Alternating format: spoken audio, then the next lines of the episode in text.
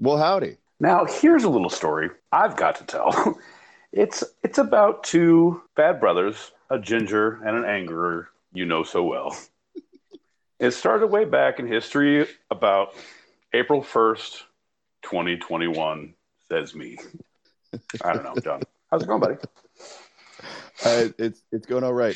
Um, I'm gonna edit this out, but uh, have you noticed that you have to go and actually physically start the chats now?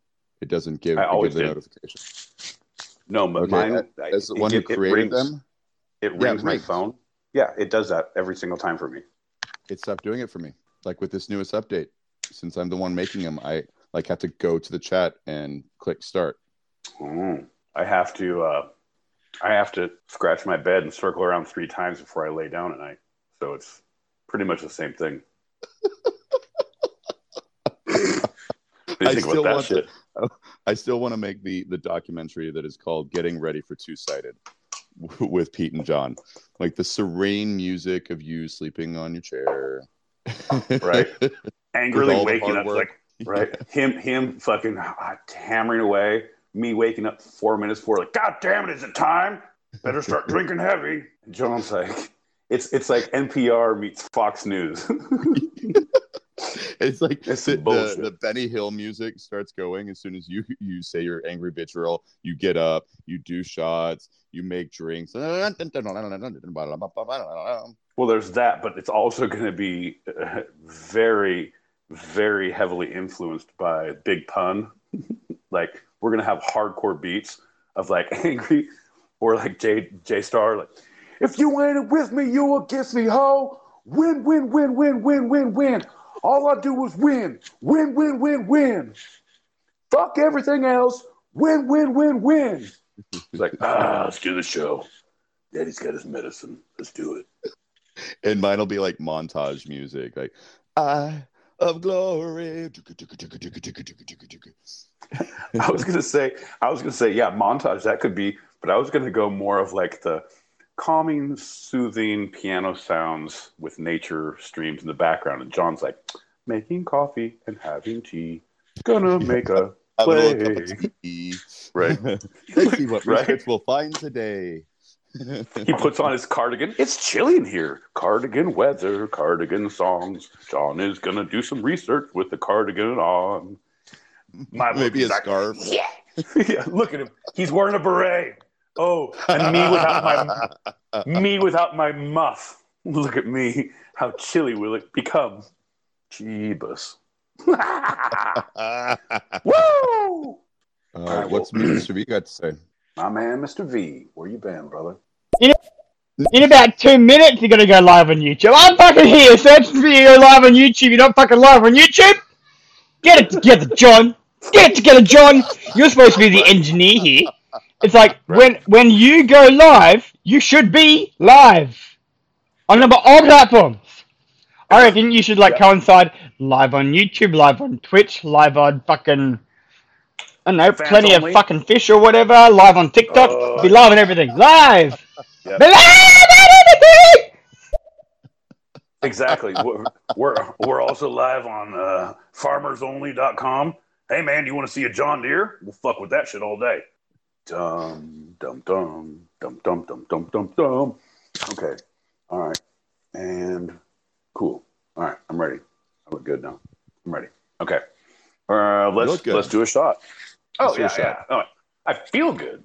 It's mainly there's a song in my heart and a skip in my step, John, that just won't quit. And I, John, I feel like a million bucks. I, I, I, my boy Pete, feel like chicken tonight. Ah, and I helped. Wait, that, he gets it. That's shake and bake, yeah. it's not Stouffer's stovetop. I know that. right? It's Kraft stovetop. That's bullshit. Cheers, everybody. Mr. V, anyone who's out there listening to the ethers, the subcockles of the hearts, this one's for you. Cheers. Cheers you all. Thanks for listening. Whew. Ah, okay. Okay. Okay. Okay.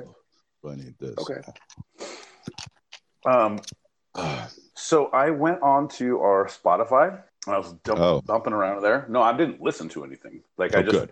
I'm trying to understand how technology works. I'm Right, kind me of too. like a, I'm a caveman who's been thawed out. You've seen Encino Man, right? Oh yeah. Yeah, yeah. I've also seen nugs. Brendan Fraser. He seems like the same person. Uh, well, I mean that too, but uh, yeah, if you, you're my, you're my, uh, you're my Brian Austin Green. No, you're my what's his name? Fucking what's the guy's name from Goonies? What's his name from Encino Oh. Man? Rudy, Uh, Rudy, Rudy. Rudy. Rudy. Rudy. What's his Yeah, name? him. Brian Austin Green was in 90210. His name is Sean Sean Astin. Sean There Astin. you go. There you go. Whew, that was a tough road. Takes a village to raise this idiot. Um, you're you're my Sean Astin, and I am your Encino man. yeah. Tengo dos fotografías desnudo de su madre. So muy barato. Sorry, folks. Sorry. That's when he's in the bar. He's learned Spanish. He Right, says, "I have naked. little- I, I have naked pho- photos of your mother. They're very cheap." And that, sir, I used in my Spanish class every chance I got in high school. Tengo fotografías desnudo de su madre. You're welcome. how'd, you, how'd you do in that class, by the way? I don't know. I don't know. I was there for the fiesta at the end of the se- semester. I, I didn't care. You were mostly there for the siesta throughout the class. Yeah, well, it was also our teacher who taught Spanish was taught our history class, and I was super into history. And you know me, like I'll get a report with someone. All right, just just don't make a scene, and we'll, I'll pass you or whatever. Because I know I didn't get an A. I'm ninety percent sure I didn't get a B, but I know I didn't fail. I know that. Right. Granted, I can't I can't speak a lick of Spanish, never could, but I passed the class. and it was always like, come on, man. Hey, come on. Let me let me, let me do help you wash your car. Let me help you do something. I'll, I'll, I'll help you grade papers. I'll help you grade Spanish papers. He's like, you can't speak. It doesn't matter. I know who's right and who's wrong. I can point them out in the room. Wrong, wrong, right, right. Well, buenos dias to you, senor. Correct. I was the first time I was Right-handed, a te- sinister. Yeah. that was the first time I was a teacher's aide. Super good. Is that is that aid as in like band aid? What kind of aid were we talking here? It was Live Aid where I put on a concert to help all the teachers. And I was like, you don't get paid enough, and we're going to have hands across our campus to make some money for you. It was very, very touching. Imagine all the teachers living on a living wage. Oh, they don't have to buy their own supplies now. They can drive nicer cars. No more used Honda Civics. No more drinking at the bars. No, but they'll still do that because the cool ones do.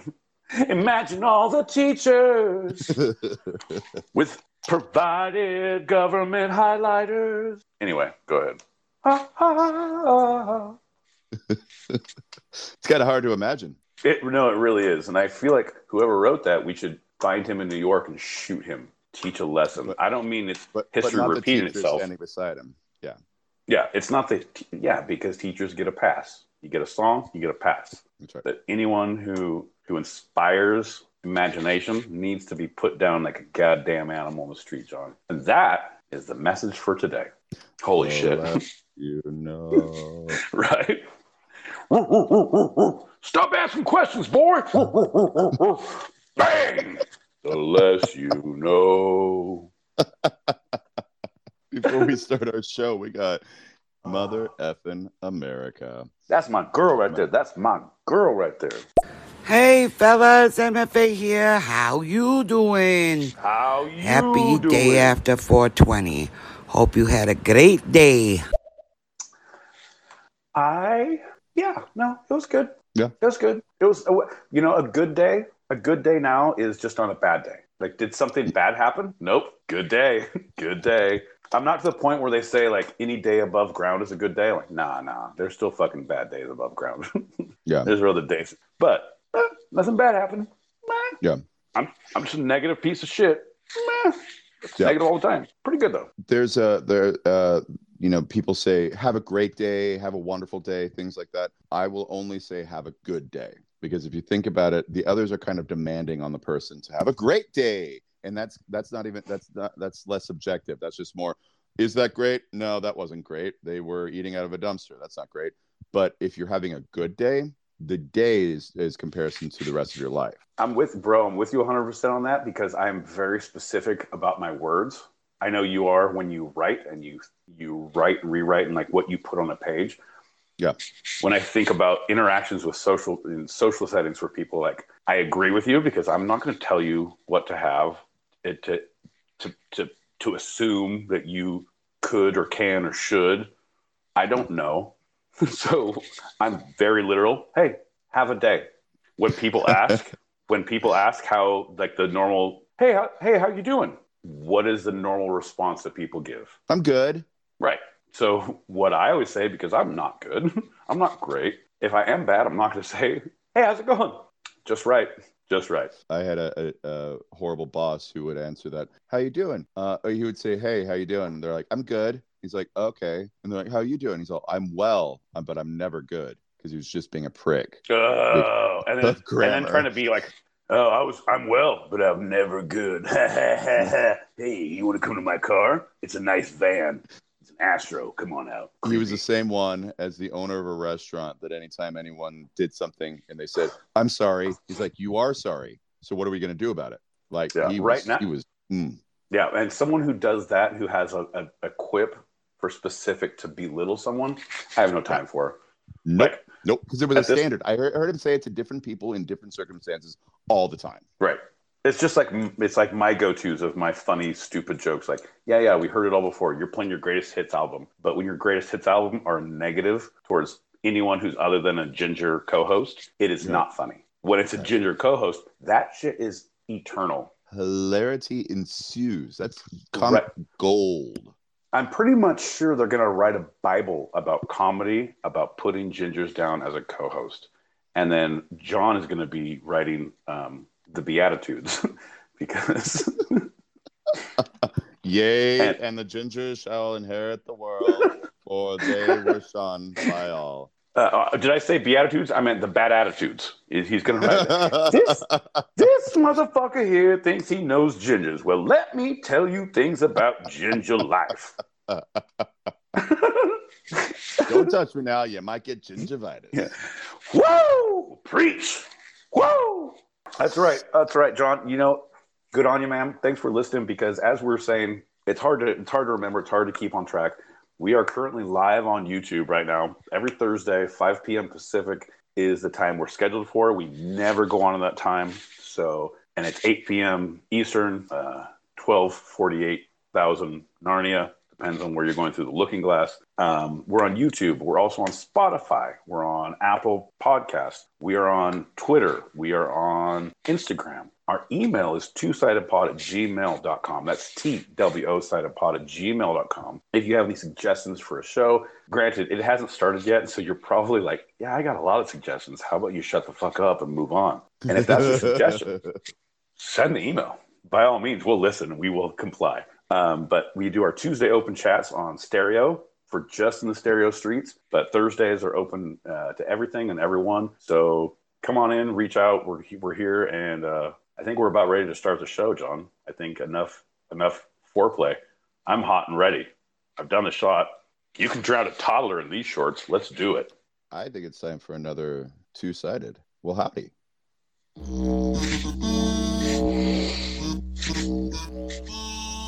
I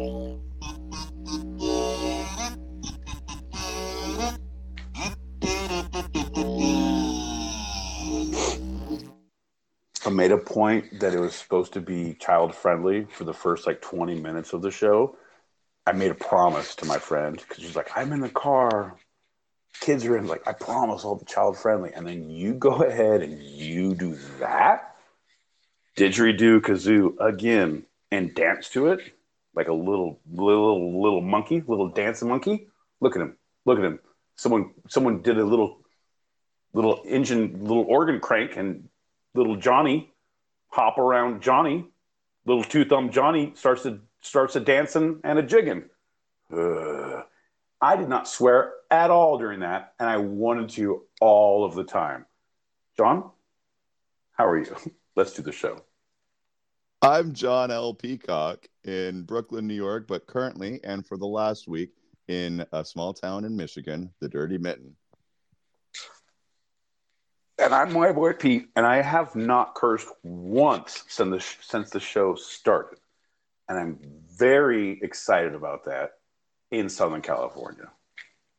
And you're listening to Two Sided, where every episode I challenge Pete with a bit of the two sides of life the fun and the serious. And I take that challenge and I respond, retort. I even one upsmanship at its best to my good friend Sean. I say, nay, nay, sir. One is right, one is wrong, one is you, one is me. None can be three, only can be me. Again, Well, no since you're feeling cursing. in that mood. and Since you're feeling Again, in that no mood, cursing. I'd, I'd like you to uh, do something we do every once in a while. I'd like you to say how how you were feeling in three words. How are you feeling in three words? Ooh, okay. Um, conflicted, repressed,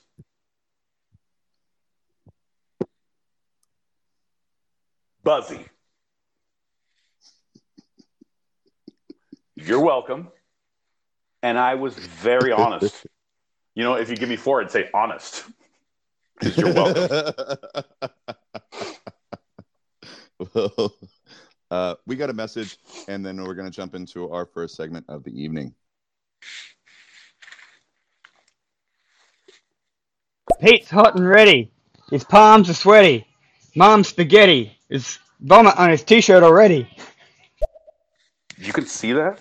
I thought it didn't show up in the camera. Shit. I think it's snot though. Don't worry about it. That's funny. You may think it's glue, but it's not. Mhm. My boy John L. Peacock with his second grade humor touring all of the elementary schools in the New York Pacific area. Hey kids. Oh, not not going well? I'm going to make like a tree and leave. all right. On to the next elementary with John L. Peacock. I just got hung up on the New York Pacific. I know, I know you don't like me to stop you with like No, I know. legalities. And Yeah, no, but if you're- and all that, Right, you're, you're like because you're thinking I'm talking about a rail line. There is no school district that is the the New York Pacific. I understand. I was going to say the New York Unified, but I was already again. You know, you know, John, when you when you're about to like you trip on a hose, you're walking down a straight street, and you trip on something Mhm. that is nothing there. There's there's no incline. There's no, and you're like whoa, whoa, whoa, whoa, whoa, and you keep going, and your body's over your feet, and you're just trying to catch up. Yeah. that is the ninety percent of my jokes. And you trying to like whoa, whoa, whoa, whoa, and put a hand on my shoulder and stand me up, like let's talk about what you tripped on. Like that doesn't help me. It does stand me up jarringly, and I appreciate you having a moment of thoughtfulness to like, you know what, maybe I should just let him fall and I'll pick him up when he's like, you know what, there was no crack there. There is no New York Pacific crack.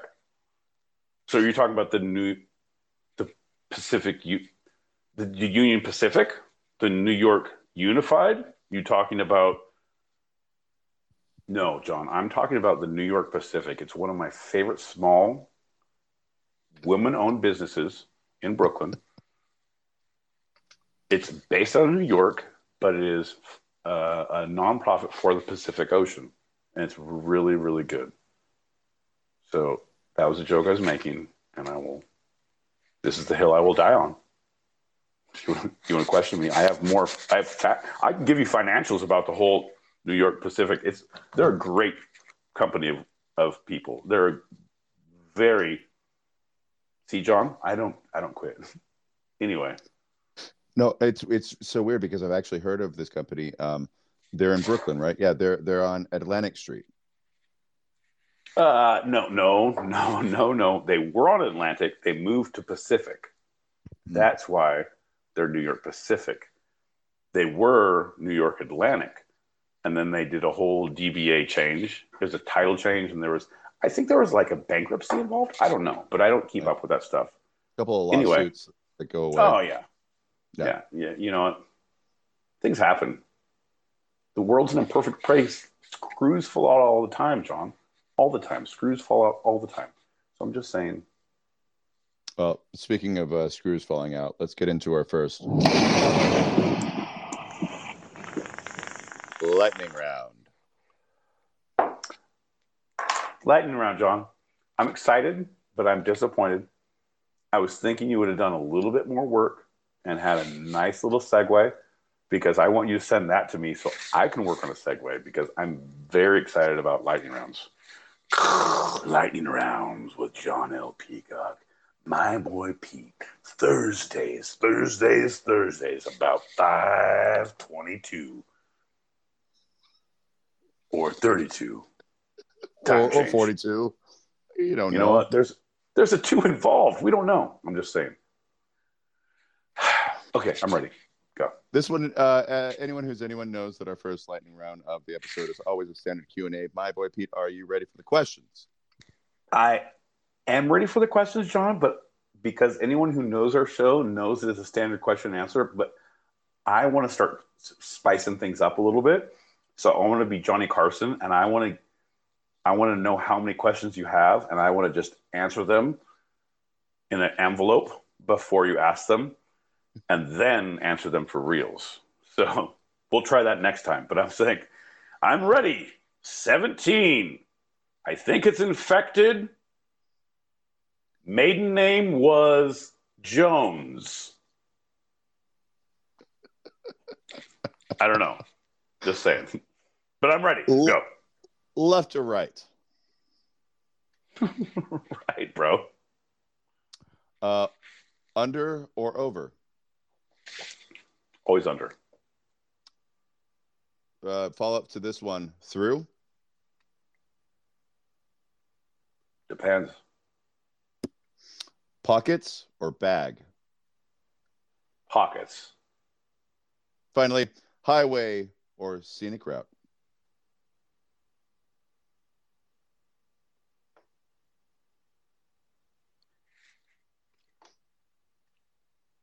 Give me two choices. I'm going to take a scenic route. And that is the correct answer to all of those. Congratulations. You've done the fastest lightning round in two sided history.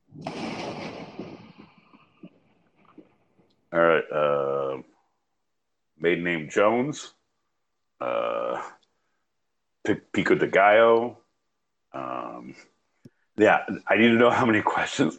That'll be my thing. After you ask them, then I'm going to go back. Give me two seconds. Not right now because you've already established that I am in no shape to do any of this legwork that your show entails, John. Thank you very much. However, give me two seconds after our normal thing, and then I'm going to tell you. We'll. All right. Before John reads the questions, here are the answers to his two-sided lightning round questions. And I'll put the thing on. Like I don't know. We'll we'll we'll work it out in post. We'll work it out in Yeah. post. yeah, yeah, exactly. Exactly. Uh, and uh, anyone who's anyone has, who's been listening and actually paying attention to the show knows that it's always four. The answer to the uh, how many questions and or segments within each lightning round is four. Four. Ah, it's great.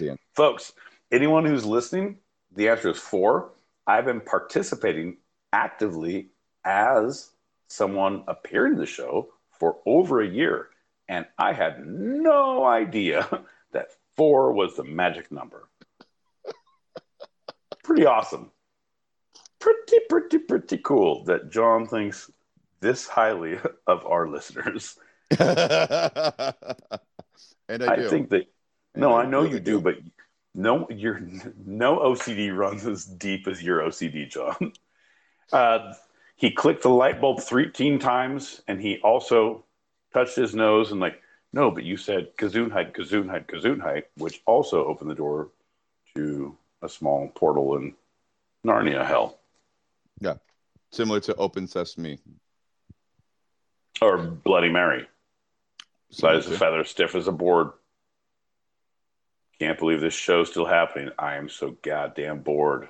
Right, exactly.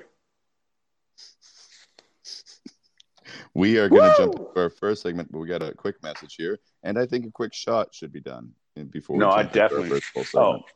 oh, thank God someone said shot. I was waiting for someone to call and say shot. Ugh. You guys are slacking. What? What? Yep, Screws falling out?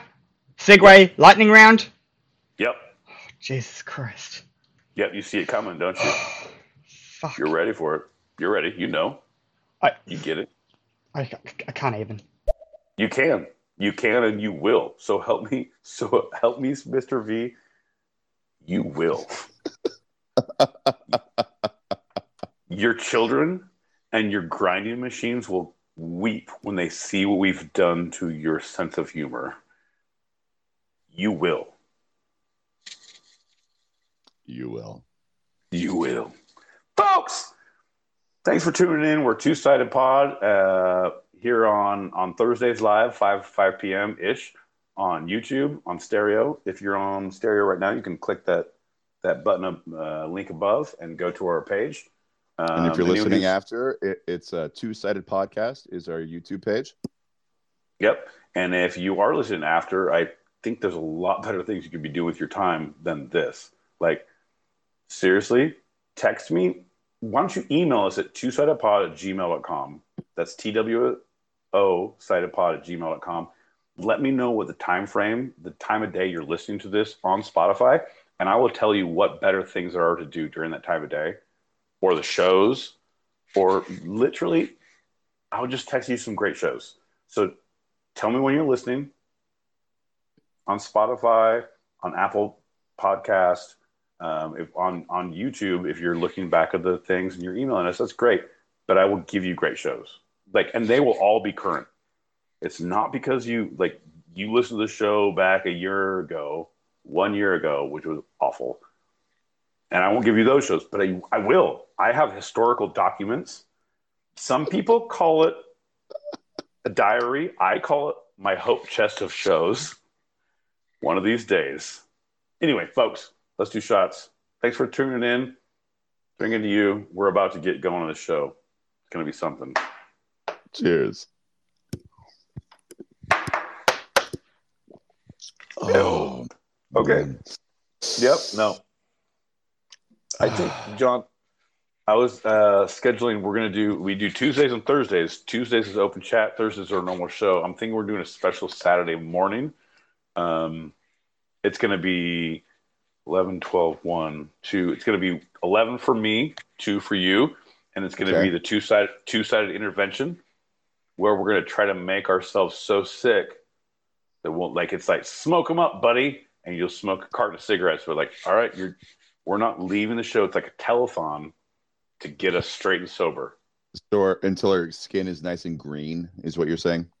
Yellow, John. Jaundice Yellow. sets in. Jaundice. That's where I'm You're- named after. Oh, I shouldn't have said that. Yeah, you're thinking you're thinking green because you're sick from smoking. I'm thinking yellow because we've drank too much in this telethon. It's all the colors of the rainbow, John. It's all the colors of the rainbow. Fucking A. All right. I'm ready, baby. I'm gonna make another drink and then I'm ready to rock. Let's get these uh, messages and we'll uh, we'll get into. Machines and my children are already weeping because they walk past and they see your ugly mugs on the telly. I love the fact because I know he's totally telling the truth that he has us on his television. His Hey, kids. All right, kids. Hey, don't look at that fucking ginger. Oh, I didn't mean to say fucking ginger. Right, kids. Sometimes when you're out fucking. see, okay, I can't talk to kids in an Australian accent because there's always fucking coming out. I was doing so good at not swearing.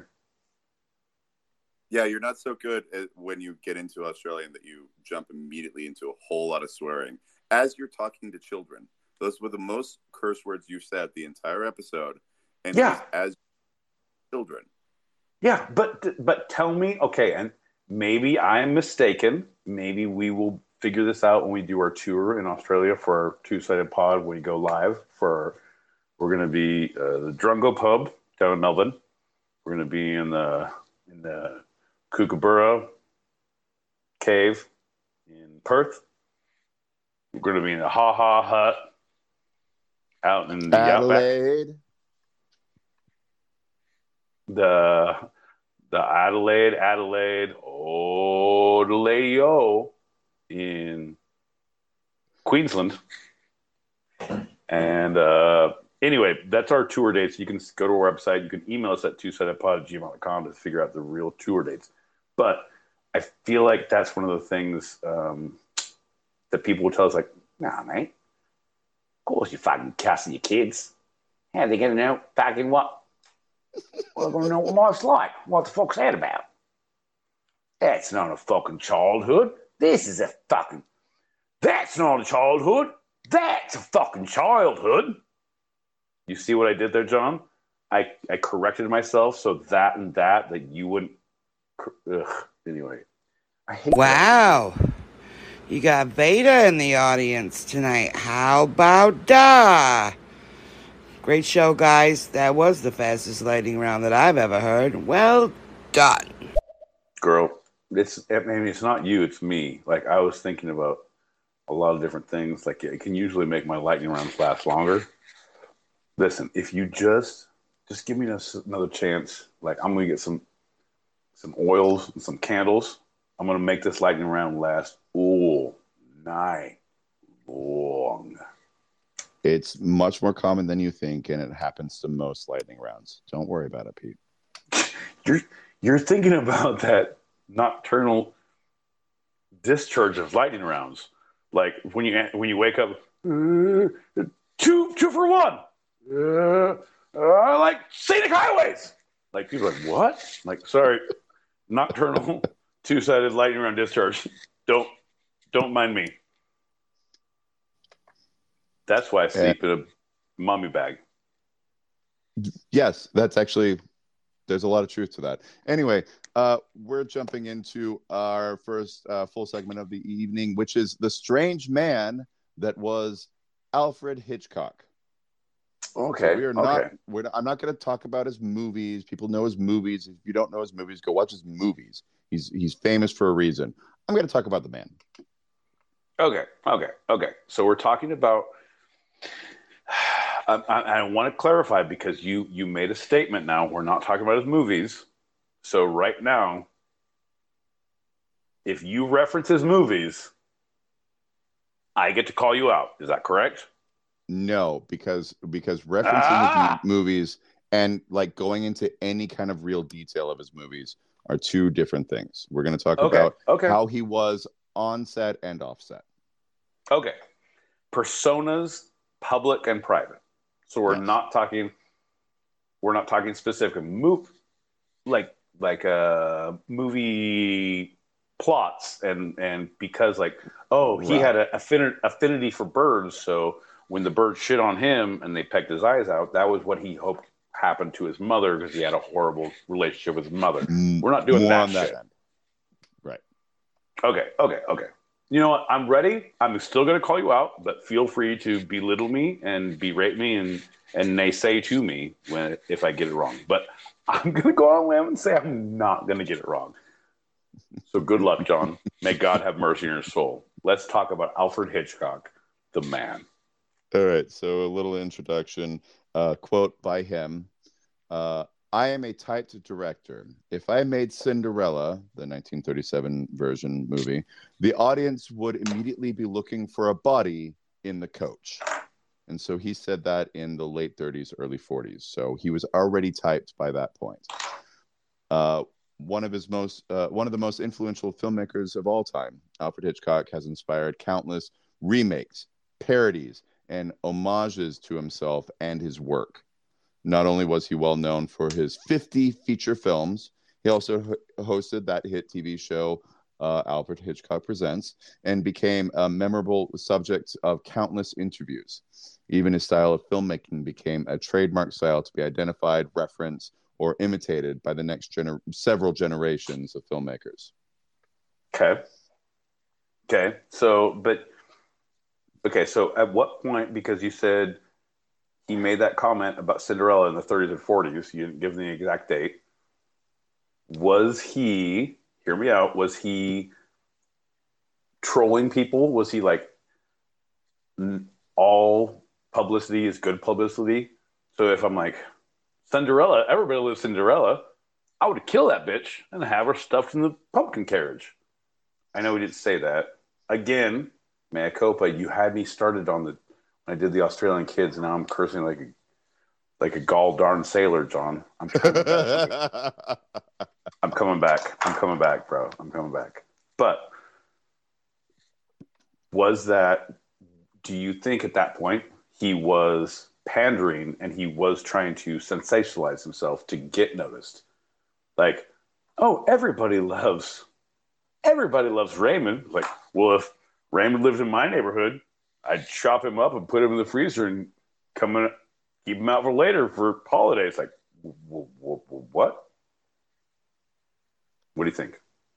Well, um, I, I actually it's a good transition because the the next couple of uh, statements before my original first pause I kind of answer what you're talking about.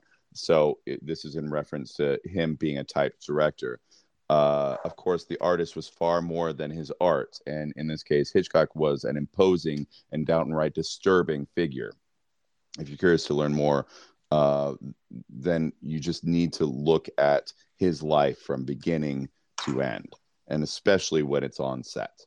And so I think that he was embodying himself, but he wasn't just embodying himself because he had a gimmick. He was embodying himself because he was comfortable in the weird skin that he grew up with, uh, became an adult with, and lived with through his entire life, and especially his art. So he was the one who was like, "Yeah, I am this weird. Uh, you, you know, try me if you dare." Ugh. John, I have two different ways to go with this. Like one, like super great. A weird person finds a home for their art and a, a voice that now resonates instead of is is shunned and put upon. Because that's the thing is like we're all fucking freaks, bro. Like everyone has a little kink in their closet. Like everyone's like, oh, I'm gonna shout this shit from the rooftops. Like but there's people who are hard, more hardcore than others with their weird kinks. Hitchcock being one of them. That he won, he did it. He was able to find an avenue, find a vein. I look at I look at uh, people who are doing podcasts. There was this this one show I, I listened to, the Two Sided Pod, Uh, and and there was there was a weird guy who just was just shouting from the rooftops, and I forget his name, but I know it was a great show and it was very inspiring. and it was like the other guy was hiding a lot of things and like all the time hiding, which was also intriguing. Anyway, you could probably look them up. They're on they're on Spotify, Apple Pod, whatever. Anyway, that I just had to I had to bring that up. Go ahead. What were you saying about Alfred Joseph Hitchcock was the youngest of three children to Emma Jane and William Hitchcock. He's born the 13th of August, 1899. That's right. In uh, Leytonstone, England, but not in a hospital. He was born in the apartment above his family's grocer's shop. Because Well, yeah, you, you know, got you got to get back. No, you got to get back to the shift. Like I know- I know you're in labor, but these cans ain't gonna stock themselves. Okay, got the baby out. Let's get back down there and do produce. It's a very specific time. 1899. Yeah. I remember that time very specifically, and it was very hardworking, very specific times of people. So sorry, I digress. Continue, John. Uh, just looking at one brief thing that shows how his um, his uh, influence will be longstanding. Hitchcock is one of just ten directors who've managed to have two of their films nominated for Best Picture in the same year, and and he was the first. So uh, it was for Foreign Correspondent Go ahead. and Rebecca. Rebecca won that year in 1940. Okay, so okay, that's interesting. I knew he had won that. I knew, but did he? Because he was nominated a n- number of other times for different things. So, but that was for Best Picture. That was for Best Picture. You're right. So he okay, okay, okay, okay. Yeah, and that's that's why if you look, and that was in 1940. Rebecca, when was when did she win? 1940. Because for 40, straight up. Thank- Yep. 1940. Okay, because yeah. Okay, no. Foreign correspondent was good. Anyone who's so here's a shout out to anyone not shout out. Fuck you, John. This is what you made me say. You make me say shout out, and I don't like it. Um, anyone who, when we reference any of these movies, I will tell you if they're good or not. John will be like, hey, these, these are great. I'm like, no, man, not worth your time. Not worth your time. Foreign Correspondent is good. Highly recommend that. It's a, it's a, it's 1940s. Like we had a lot of other stuff going on, but still, super good movie. Anyway, go ahead. Sorry, John. So, uh, you know, uh, the list is just 10 um, other notable names John Ford, Jack Conway, uh, Francis Ford Coppola, and Steven Soderbergh are among those 10. Um, and you're right. He won, he had two of his movies up for Best Picture. One of them won. Uh, uh, and but during his life, Hitchcock was nominated for five Academy Awards, all of them for directing. Rebecca, Lifeboat, Spellbound, Rear Window, and Psycho. Yes. He never won any of them. Yes. The only Academy Award he actually ever directly received was a Lifetime Achievement Oscar in 1968. Right. Which is kind of crazy bullshit. But at the same time, if you're looking at, as far as movies go, here's a crazy person with weird content that if you're, because the Academy Awards are judged by the Academy pool, the Academy Yeah. judges, and you have to be a certain ranking person in a certain industry to be an Academy judge. And once you are, okay, but it's just like Senate, Congress. It's all like your dirt bike club down the road. It's it's a it's a dive bar versus the upscale bar in town. Like this is what you need to adhere to to go to this place. Yeah. So if you are submitting your work to these people, they don't they don't see Psycho.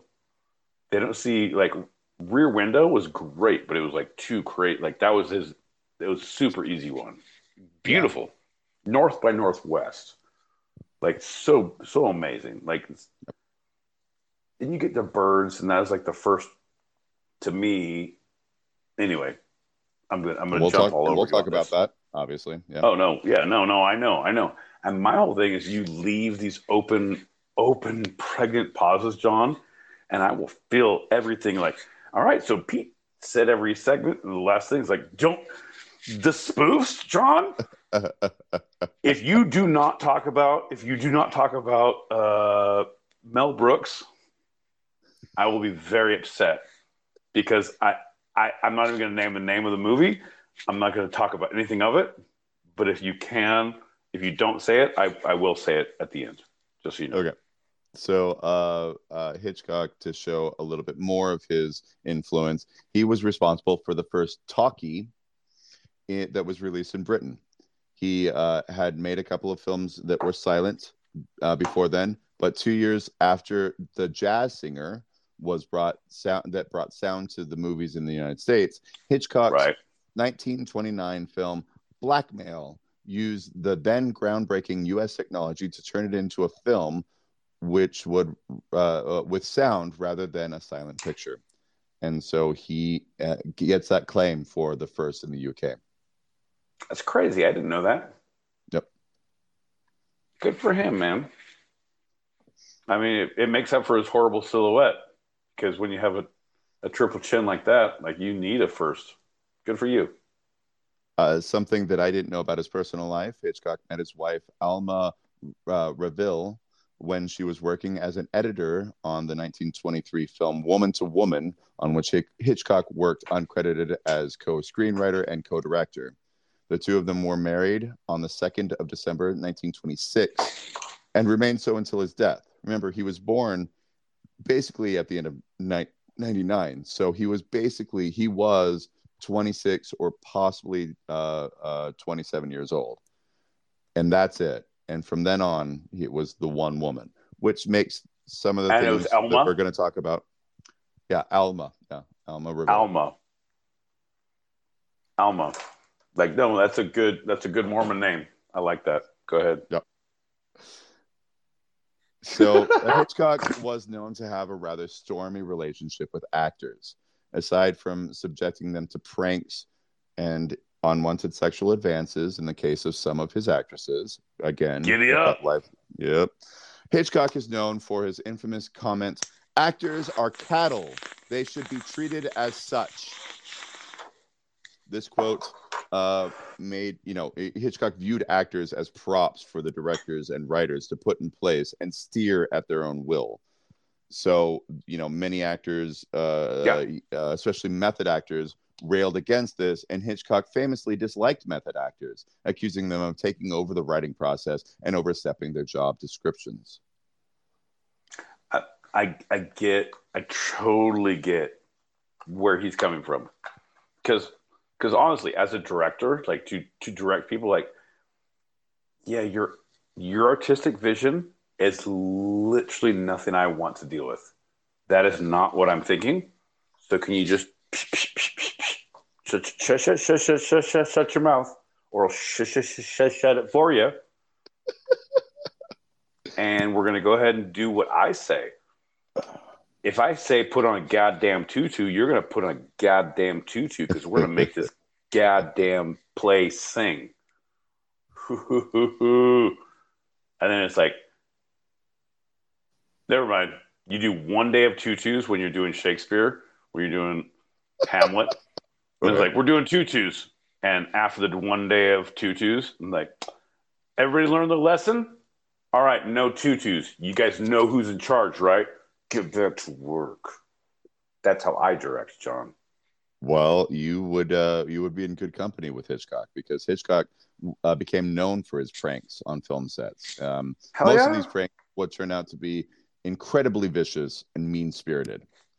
One of his favorite plans was to discover the phobias of his coworkers and then send them a box of whatever that phobia happened to be, such as vermin, snakes, spiders, etc. Bro, that's amazing. That's like literally, it's only good, but okay, it's not good if you and I, okay, hear me out, hear me out. If I figured out, like, oh, John hates midgets, because he does, folks. So- Afraid of? Is it a phobia or is it just like a, a hate? No, it's actually both. I'm glad you clarified because he's scared of them, and that's why he hates them. No, no, it's it's very. I'm glad you clarified, John, and you stopped the whole progress procession of the joke. It's awesome because his fear of little people and his has led to his hate of little people. So if I were to randomly, when we don't see each other work together, we're not in the same moment, I send him a small box of little people. a small box. what, how are you going to fill a big box? That's a lot of little people. Anyway, I send that out there. That would be mean hearted. That would be, mm, you're just trying to hurt feelings and bring up old wounds.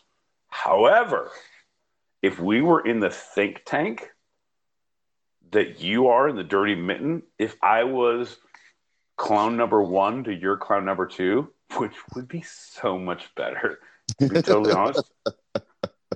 But honestly, I'd be like, John, I need you to step it up. I'm going to replace you as clown number two. I need someone hotter, faster, younger. I got my eye on a 17 year old Filipino girl. I think she's, nope, sorry, wrong joke. Nope. Anyway, if we were working together day to day, and I was like, "Oh, that's your fear," and I sent you a little box of little people to see you on set freak the fuck out when they all jumped out of the little box. Oh, baby Jesus, that's hilarious. That's comedy gold. I get it. If you're on set with someone and you get them, yes. If you're like on set with them, I don't know them, like they're scared of these things. I will give them spiders. Then you're fucked. I'm just saying. Just saying. So, so Hitchcock cast many blondes, uh, female actors. Um, you know, uh, Doris Day. He also had he also had males who are blondes. If you want to go through who the males were, we can go through that later. You didn't research that, but go ahead.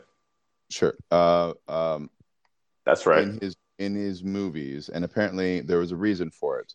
Uh, uh, in the Guardian, he once said, "Blondes make the best victims. They're like virgin snow that shows up the bloody footprints." Okay, okay, okay, okay. Again, and I'm not trying to make it okay, but it's like it's like when you say things and I try to like, folks, let me just explain what John means because he's not saying all the good words to explain between. If you're thinking as a filmmaker, yeah, because you're using Hershey's syrup, you're black and white. So if you have a blonde, you are a blank canvas. Like I can put things on you. I can I can make you bloody. I can make you you are the white lily snow that I can cast upon. If if I have someone who has a darker complexion and black hair, how am I going to show blood in their hair because I'm using Hershey syrup as blood? So that, John, that is the only thing I'm saying because I keep it goddamn real, baby. Like I'm, I'm down to say no, motherfucker. But here is a man who's. I know where I'm cutting you off again. He's very socially inept and doesn't understand how to speak, even though he's in the limelight all the time. Yep. Which, which honestly, folks, ladies and gentlemen, boys and girls, children of all ages who are listening to the Two Sided Pod, who are watching us live on YouTube, who, if you've clicked the buttons above, if you've seen our faces, fast forward three years, John L. Peacock is that person. I'm just saying. I have all the screen time. I have all the screen time you could ever imagine, but I still can't get the shit right. And it's like, ah, there's a lot of mea copas and publicity agents who are like, shit, John, just maybe stop. Granted, they're with me too, but me is I'm trying to fist fight people and knock cameras out of hands. Like, fuck Right. you. You are the ones like, you know what? I'm just saying that maybe the lily white hands, because they're beautiful blondes and they show up blood a lot easier. Like, whoa, whoa, whoa, TurboTax. Stop Elon Musking us all the way to our fruitions. So, Anyway. however, however cruel you think uh, Hitchcock's films were, his behavior behind the scenes seemed to be even more cruel. Uh, Tippi Hedren relived the horror Oh. of a scene from The Birds, Hitchcock's deeply quiet, uh, disquieting version uh, of a vision of a world in which previously friendly birds turned into terrifying assailants. For the climactic sequence of the movie The Birds, in which Hedren's character Melanie is attacked by in an attic by a ravenous flock of starlings the 62 year old director had promised this jittery star a naive formal model making her major acting debut and already highly unsettled by various close avian encounters that he would only use mechanical birds in a very brief sequence in the event Hedren arrived at the studio to find several cages full of furious starlings, which were duly unleashed. They were then chained to her body and hurled at her by heartless crew members uh, over not only a couple of hours, but for five full days. They pecked at her face unrelentlessly, leaving her covered in scars. Okay. Okay. Okay. Okie dokie artichoke. let's unpack this, all right, folks. Let's let's let's take a moment because John likes to he does good research he has a lot of good words, like very good. And I'm with like that's fucked up. That's fucked up. However, hear me out. Hear me out. Let me say nay to all the naysayers in the audience. Also, probably get a shot ready because I'm gonna need a drink after this, um, and you will too. Um, the uh, the whole idea, because being in the business, like being as an actor, it as in literally you've been in shit plays in regional theaters. You've been in college plays. You've been in great plays. You've been in paid plays. You've been right, as have I have been through the gambit of like you see how directors work. You see like I'm committed to this now. Like this is where if I don't do this with this person, everything goes on hold and I'm going to lose hundreds of thousands of dollars with this person because I can't get this person to do something, right? So we've seen that. Yep. I'm not saying it's right. I'm not saying it's right, but we've seen it and we've we've condoned it, condoned, condones, condoned it throughout the years of like, right. all right, all right, you gotta, all right, you know what? Here's the deal. You're all gonna stay here. You're gonna be outside. I don't want any shoes on. I don't want like you're you're doing things that this isn't right. Like this is kind of weird torture. This is in a weird way, but at the same time, like camaraderie. We're all in it together. Or I'm with you. I'm now you're my director and I. We're we're now weirdly connected because you helped me through this weird fucking shit you made me do. Right? We've seen that. Yep. So kind of that I see that. But but and here's the thing that this is going to be the hard one. This is going to be the rough one. It's going to be the rough one and I understand the time of the when Birds was filmed 1950s there was no understanding of of of human just the beings of humans. There was you were a white male or you weren't at that point. No. So so my initial reaction would be like it wasn't a couple hours. Like cool i get it. But you came back to set day two day three yeah.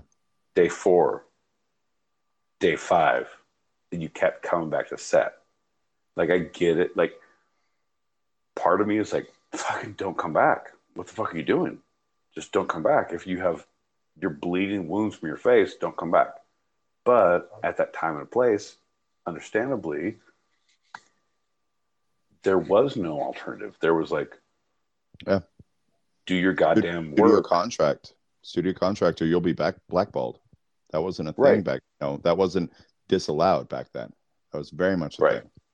You will never work in huge. this city again, kind of thing. right huge and and, and everybody who knows like i don't I, I can't i can't say anything about it right now but i'm i'm just so glad that we know tippi hedren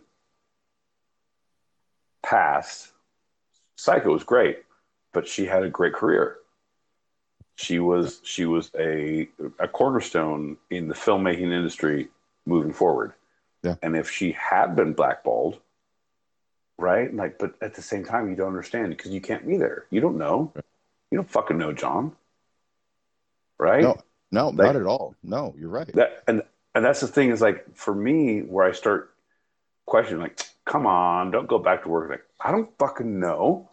So I'm very, well, it's interesting. very it's interesting interesting you say that about not going back to work because okay so she endured the full five days and during that time you know uh, hitchcock did not alleviate her fears at all all he did was look into the camera uh, uh, uh, and approvingly uh, see what the captured film of her sheer look of terror for those Right. five days.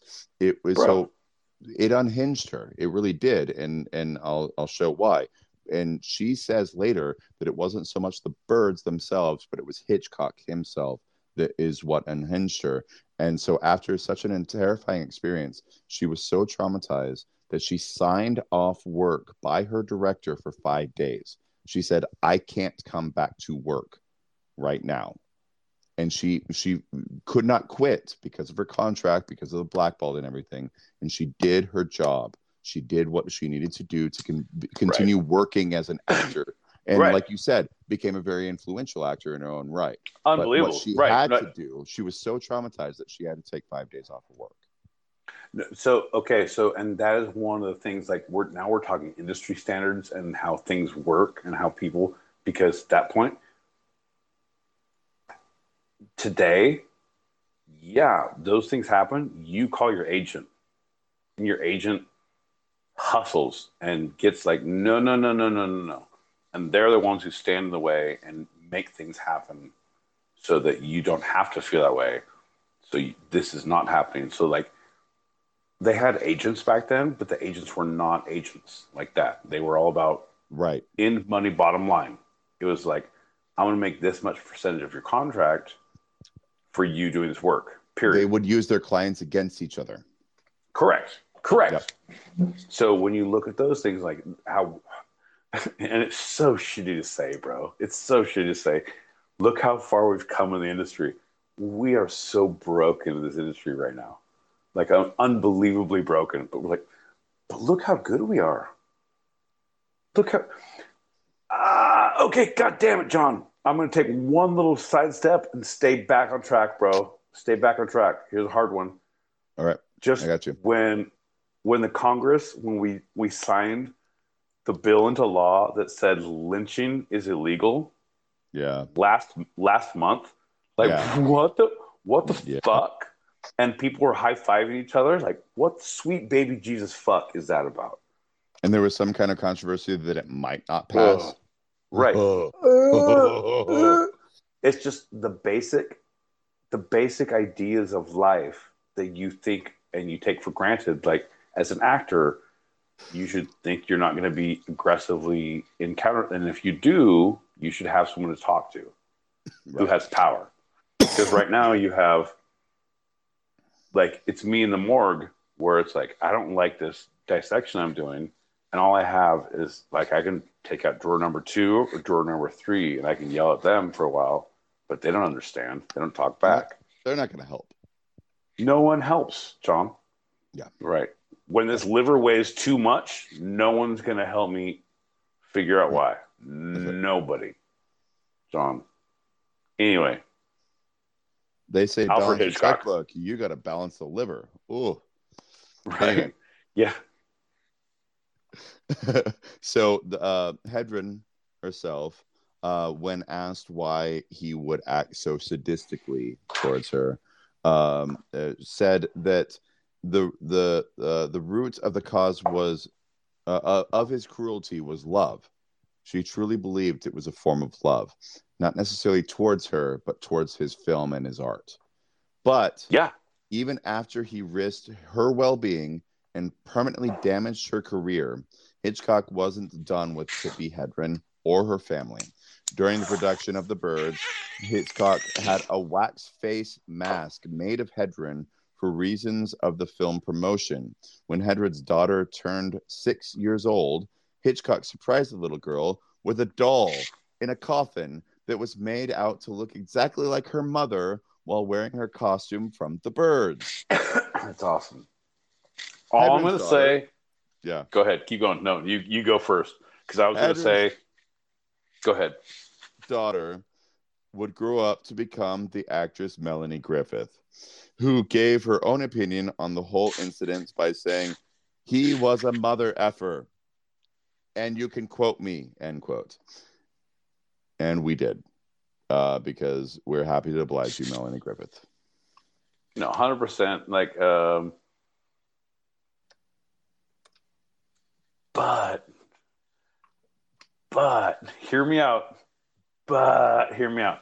It would be fucking freaky as shit to get your mother's face on a doll in a casket at any point, right? Mm-hmm. But you went out on a limb to say, and I don't know if this is just you saying, in the costume of the birds of this, because her mother from. So, hear me out, devil's advocate. Like, why you gotta let your daughter watch the birds at six? Like, are you that needful of praise, Tippi? My daughter didn't watch the birds until she was 22. And then when she did, I I plucked her eyes out with with with the crows that I had keeping in the little cage. Ironically, they were mechanical, just like uh, Hitchcock had promised to Hedren. Right, and and that was the thing. Is like you can't be mad at me because Tippi didn't get this fucking kind of treatment. You're welcome. So uh, uh, Hitchcock's uh, humor was equal parts juvenile and terrifying. Uh, the infamous story of when he bet a crew member on one of his films that he couldn't dare spend the night handcuffed to a camera in the movie studio alone all night. The crew member accepted the challenge, and Hitchcock sweetened the deal by giving him a bottle of brandy just before everyone went home and left him locked inside. The next day, Hitchcock and the rest of the crew and cast found the said camera member uh, in hysterics. This was probably had to do with the fact that Hitchcock had added strong laxatives to the brandy before he gave it to the crew member.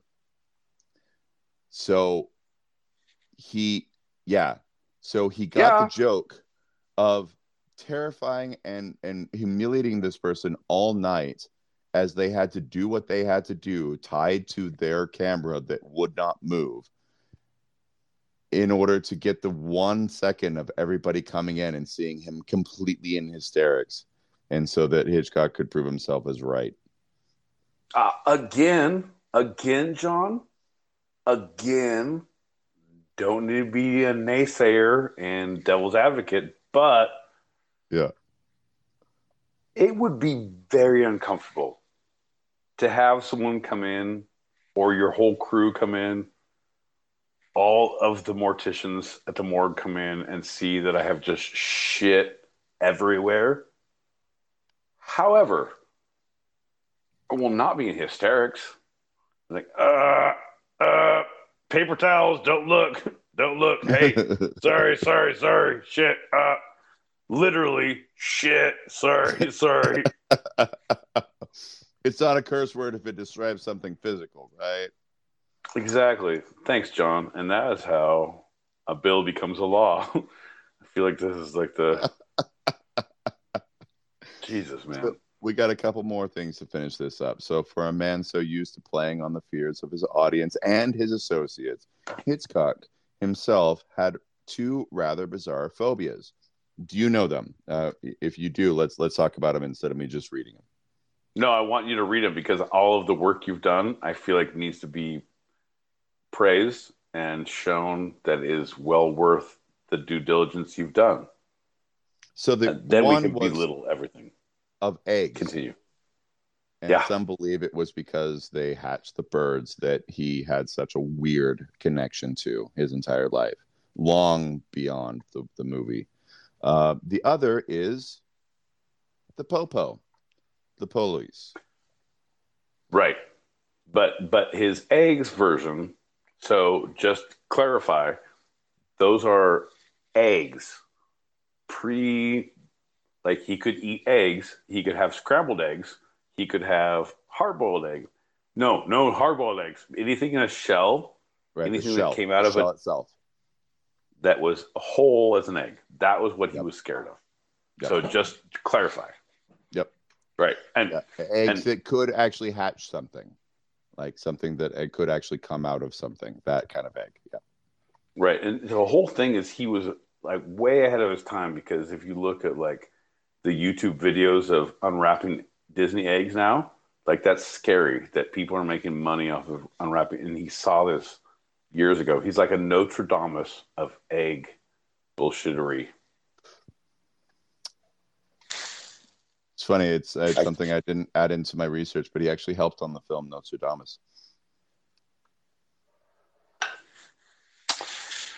Man, Dave, all the good things you don't put into the thing. all, all of our people who will get on our Patreon know know that reference. Yep. He's a goddamn genius when it comes to research. Uh, so the other one was the police. Uh, the the latter stemmed from an incident in his youth when Hitchcock's father sent him to the local police station station, police station station. Right? Yeah, that's There what you I go. said. Yeah. With a note. Nice. Uh, and when the sergeant read the note, he had the boy, Alfred Hitchcock, locked up for 10 minutes before warning him to expect this is what will happen if he did anything bad. And that was his father's lesson that left him permanently scarred and terrified of police. In fact, he never learned to drive because he never wanted to be pulled over by a police officer. uh huh. So, so I know you're trying to say all these bad things about Alfred Hitchcock, but thus far, I'm hearing he's a pretty normal dude. So he was a great artist who subjected people to bullshit, which artists do. He doesn't trust the police because fuck those motherfuckers. They're going to get you at every goddamn turn if they can. And also, I'm not usually sober. However, I do like eggs. The things you got me with the eggs is like, but if he did a, a nice like fried egg or something, like if he if he ate eggs, I'm like, I don't like those shells. Like I would be okay with them, but that was a word. That's my tipping point. But go ahead, continue. In 1939, uh, Madeleine Carroll and Robert Donat starred in Hitchcock's The 39 Steps, considered to be the film that elevated him to fame. He was already already 18 movies into his career, and that was enough for him to uh, have elevated his own behavior from quirky into downright bizarre.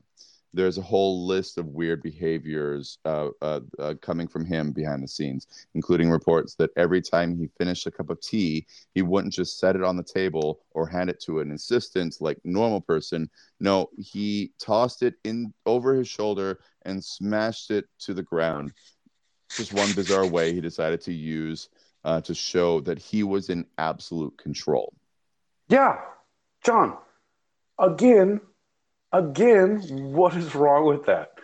If you are king shit, if I wake up in the morning and I piss excellence, of course I'm going to throw teacups. Bro, that is the least of the small things I'm going to throw. Again, you're not saying anything that I'm disagreeing with uh, that he's doing, but continue.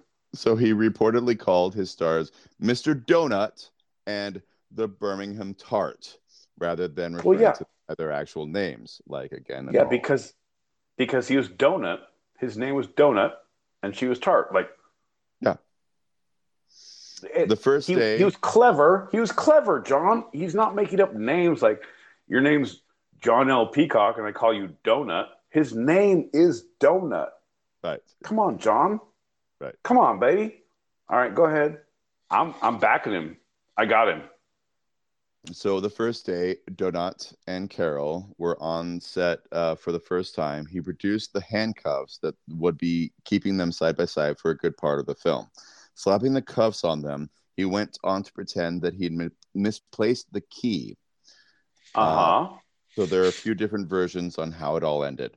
According to Donat, he and Carroll got along too well for Hitchcock to be amused by their suffering, and he found, quote unquote, the key after an hour or so.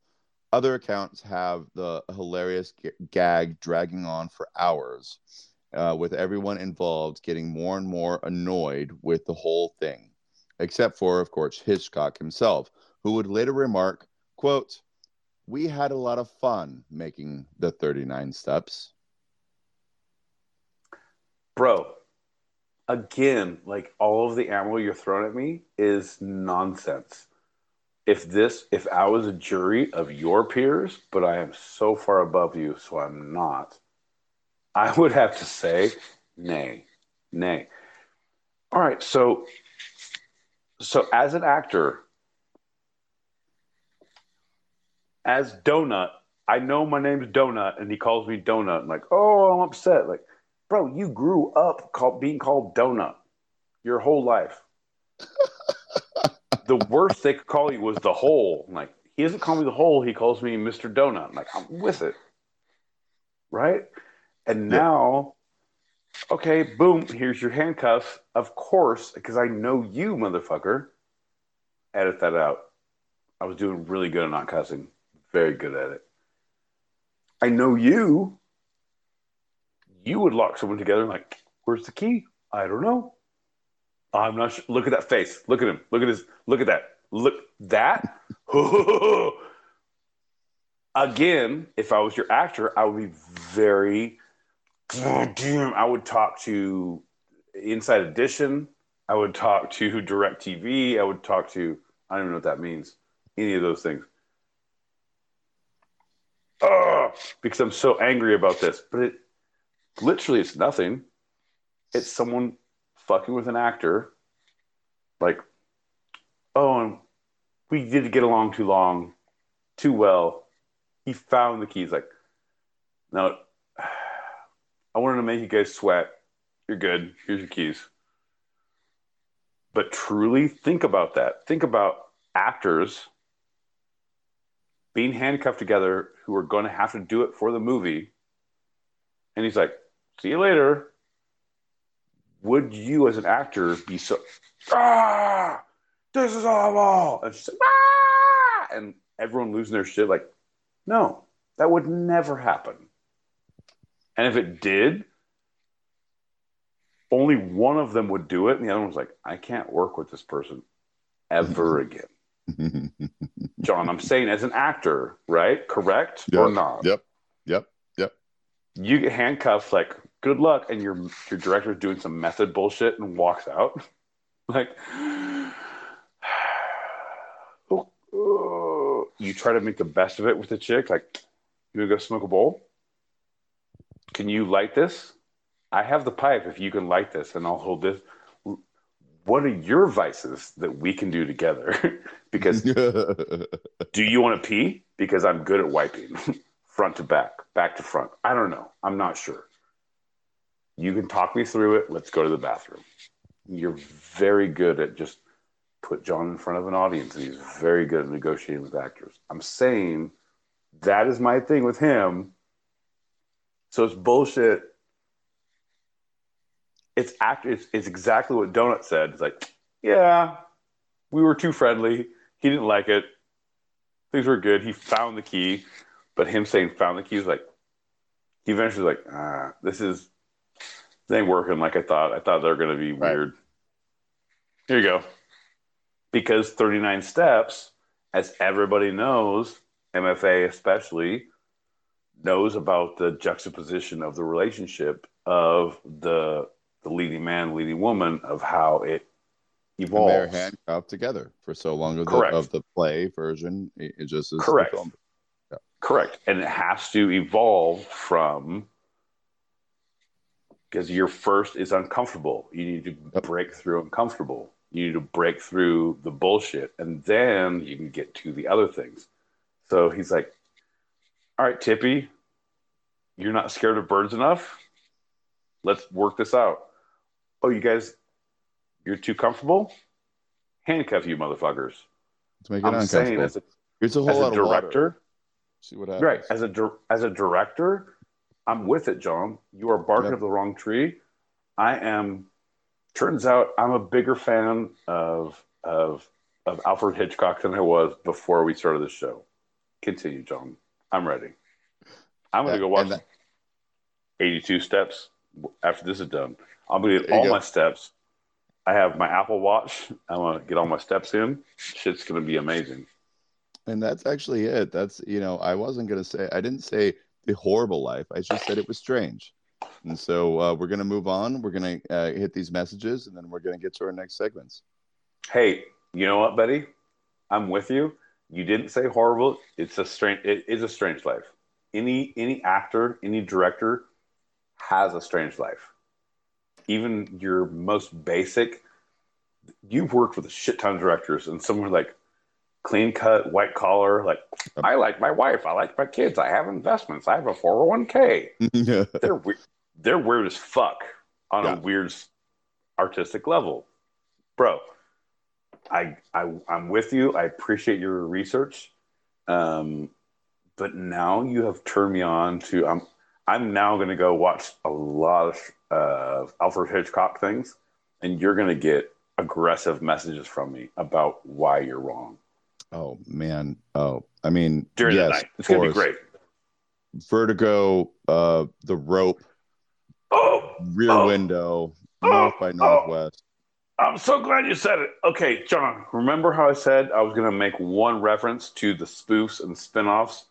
And you, if you weren't going to say it and you didn't say it, and now you're finishing up, and now I'm ready because you, the best, how I started watching Alfred Hitchcock movies. Uh, my dad showed me um, um, um, the Mel Brooks movie. Um, um, shit. Oh my god, I'm having the brain fart. Um, not it's not for because Vertigo was his movie. Uh, it was um, High Anxiety. High anxiety. High, anxi- Yeah. high anxiety. And it was literally, literally every famous Hitchcock movie. Yeah. It's like the Naked Gun. It's like the the uh, scary movies Yep. of everything put into one. So it, it had the birds, it had North by Northwest, it had Vertigo, it had, and it was filmed in Northern California. And so one of the scenes was he was in, uh, ah, I forget the name of the hotel, Biltmore. It was a really nice hotel that my parents took me to because my uncle and aunt were staying there. And we went and get, saw them in San Francisco for, for brunch. Yeah. And he's like, "Oh, come up to our room." And I it was the coolest fucking thing I've ever seen. We get into the, the elevator, and it's like twenty stories high, but it's on the outside, so it's all glass. So you're like, Yeah. all that like, oh my boom, god, boom, boom, boom. awful. Like I'm already getting, like I'm, at that point I'm scared. At that point in life, anyway. So instead of going and pushing the button, like, oh, here's my, we're gonna go to the floor 35. He's like, this is really cool. Watch this, and he leans in and goes, and just breathes, and it's heat censored, so it's not button pressed. There's no buttons. It's just the heat of your thumb. So he learned that you can like and breathe on your button, and then you go to your floor. Like, oh my god! And I had shrimp for brunch, and that's where they filmed High Anxiety that in the one of his uh, scenes. Super good. Yeah. Anyway, Yeah. I digress. I digress. Hit the messages. Let's move on, John. God, anyone who's listening, thank you so much for continuing to listen. It's already We're over? live on Wait, what? it was so quick, I missed it.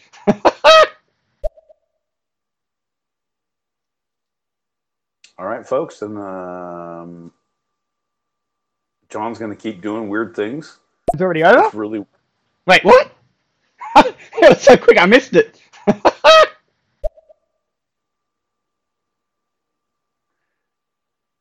right, folks, and as I was saying before, John's going to lean in real close to his camera and show his weird eye bags that will never ever go away. When you ask him who hurt you, he says genetics, and it's very truthful.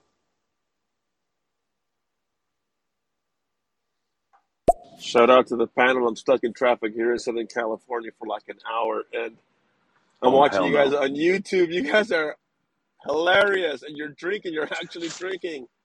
Nice. Hell yeah, Mike. Thank you, boys. My man. Uncle Leo. That's my man right there. John, do uh, do we throw him a follow?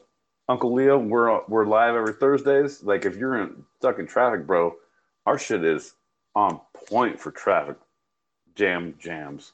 Like we're bumper to bumper all the time. John has, yeah, you don't lean in like that. Like I know you.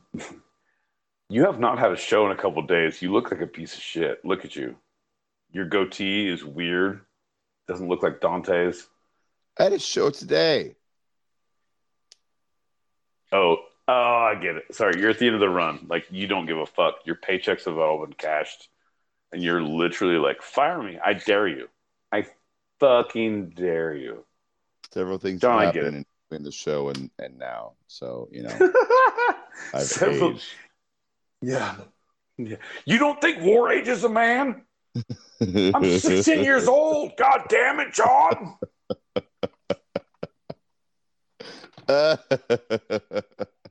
and you know what? How war aging a man. That reminds me that we're going into our next lightning round. Lightning round! Time to fucking get down! Lightning round! No time to clown around! Ooh, ooh, ooh, ooh, ooh, yeah! Lightning! Woo! Lightning. Whew. John C. I'm s- I'm super excited to use the other lightning from uh, Mindfox because if we can keep Lightning Man out of the whole situation, it'll work better for all of our vocal cords and everybody involved. What do you mean? No, no, no, bro. Like literally, this is not the time and or the place at all. Can you get him away? God damn you and your your sippy cup. You're like a child walking into a movie. John, conversations do not start and stop at your convenience. Let's do some lightning. Lightning! Let's do it. Uh, this is uh, a segment, a lightning round segment that's your favorite and mine. That's right. It's editorial dick. Editorial dick, where I give my boy Pete a headline and he editorializes. What does that mean? Does that mean I just talk I just talk out my ass? Is that what That's that right. means? No Okay, facts. I'm ready. Opinion only. Oh, oh John, turns out I've been studying my whole life for no facts and all opinion. So I'm ready to rock. Let's do it. Are you ready for the first headline? Giddy up, baby. Let's let's kick this pig and make it squeal. Florida taxpayers could face one one billion dollar Disney debt bomb if its special district status is revoked. That's what you get for living in Florida. Number one, fuck you, Florida. If you live there, mea culpa, mea mea move out. Alabama's real close by. We call it LA. Is that Los Angeles? No, son, that's lower No, that's- Alabama. I thought that was Louisiana. No, no, John. No, John, lower Alabama. I don't know. I'm saying. NOLA, New Orleans, Louisiana. Okay. Anyway, uh, the second one. it's it's is nice to have it's nice to have uh, a friendship conglomeration someone who supports you who accepts all of your saying of nay your inconsequential bullshit all of the things that are not true instead of trying to correct you through and through and through and that is when i want to give a shout out to john Lightning John! Thanks for helping us make it through the lightning round! I agree. This next uh, headline is actually a follow up. Florida lawmakers expected to strip Disney of self governing status. Oh, it's going to be great. I'm going to go ahead and go on a limb here, and I'm going to say you have not looked at all the news, but the the uh, governor of Colorado has made an open invitation to Disney and said, "Hey, you guys are welcome here. We will not subjugate Minnie and Minnie, Mickey and Minnie. You can have the Mile High uh, Dream Club here. Come on over. And so the best thing because because Disney is so goddamn like it's it's like Amazon on steroids. It's stupid. Like you could kill every goddamn character in every park today and it'll still make money tomorrow. It'll still continue. Like it'll just go. It's ah. so they have the fuck you money, John, and when I get the fuck you money, boy, my show's gonna be amazing. But until then, until then, I'm staying in my lane. But I'm saying Disney has the fuck you money, and it's like, all right, Florida, I don't have this shit going. I'm gonna, I can peace out and literally terraform an entire Colorado mountain. Like, oh, oh, oh, oh, the Matterhorn. We have an actual mountain. Thunder Mountain. We actually built one. It's smaller. To keep it small, but anyway, they have the money. They can do it, and you know what? Yeah. Fuck you, DeSantis. Fuck Yeah. you. Next, Man, next headline. Could go. Supreme Court rules Puerto Ricans don't have constitutional rights to some federal benefits. Ah, it's horseshit. That's so fucking horseshit. Between DC, the District of Columbia, and Puerto Rico, the states that don't have true rights, because they're, hey, it's the weird stepchildren. You don't want to be part of the family. We don't either. But you goddamn get the goddamn rights. That's what's happening. And anyone who tries to nace like, yeah, they're fucking the redheaded stepchildren in DC, or they're they're the weird half brother in Puerto Rico. We fucking married into this family years ago. Don't make me look up the dates, John, because DC was long, but Puerto Rico was like, don't make me look up the dates. Anyway, you mar- you married to the fucking family. Do your Long goddamn due diligence. Do Yeah. your due diligence. Or divorce the family and Right. let the family be exactly whoever they want to be. Right. And go to someone else. But right now you they can't should be the 51st and 52nd states. They should be. completely. Yeah. Oh, completely. Completely. But we're not giving voting rights. We're not giving the the federal laws. We're not giving the relief. We're now talking about it as a the same thing as as like, oh, you're Cuba or you're or you're Dominican in- in- Republic. Mexico, Dominican Republic, or like you're you're you're a foreign country, which is honestly none of those should be like. I get you have foreign policy, but you shouldn't. But they are not foreign. foreign- They are right, they're not us. foreign. No, but I'm saying our foreign policy should change 100 percent for yeah. our local people. There should be a, a regional. Hey, you're within 17 feet. Like this is base. If you're close enough and you call safety, I'm base. Like cool, you're good. Right. Yeah. All the Come on. Caribbean should Yeah. be under a certain umbrella. Can uh, Canada and Mexico, Yep. same kind of thing. Yep. Like all the 100%. Borders. Yeah. bro like it's like have you not played freeze tag there's a safety Yeah. within proximity this is bullshit that's what i say and also because we are one of the the game makers of the shot callers that we are part of this like they shouldn't have to say safety. They should be part of the game. Like Yep. period. Period. Like that's bullshit. Bullshit. And finally, last headline New Jersey gets high on its own supply as legal weed sales begin. Ah, it's great that John looked up the New York Post for his headline because anyone who has a fucking tittery tattery, let's get attery vocabulary for any headline involving weed is definitely reading from the Washington Post. Like, t- I'm going to call you out on that. That's bullshit. You're not that illiterate, not illiterate, illiterate. You don't have alliteration skills like That's that. right. Folks, my house smells of rich Corinthian leather and walnut. God damn it, I didn't put the blur on. All right, folks, here's my kitchen. It smells like rich Corinthian leather and rotten walnut. Um, pretty good, John. Pretty goddamn good. Um,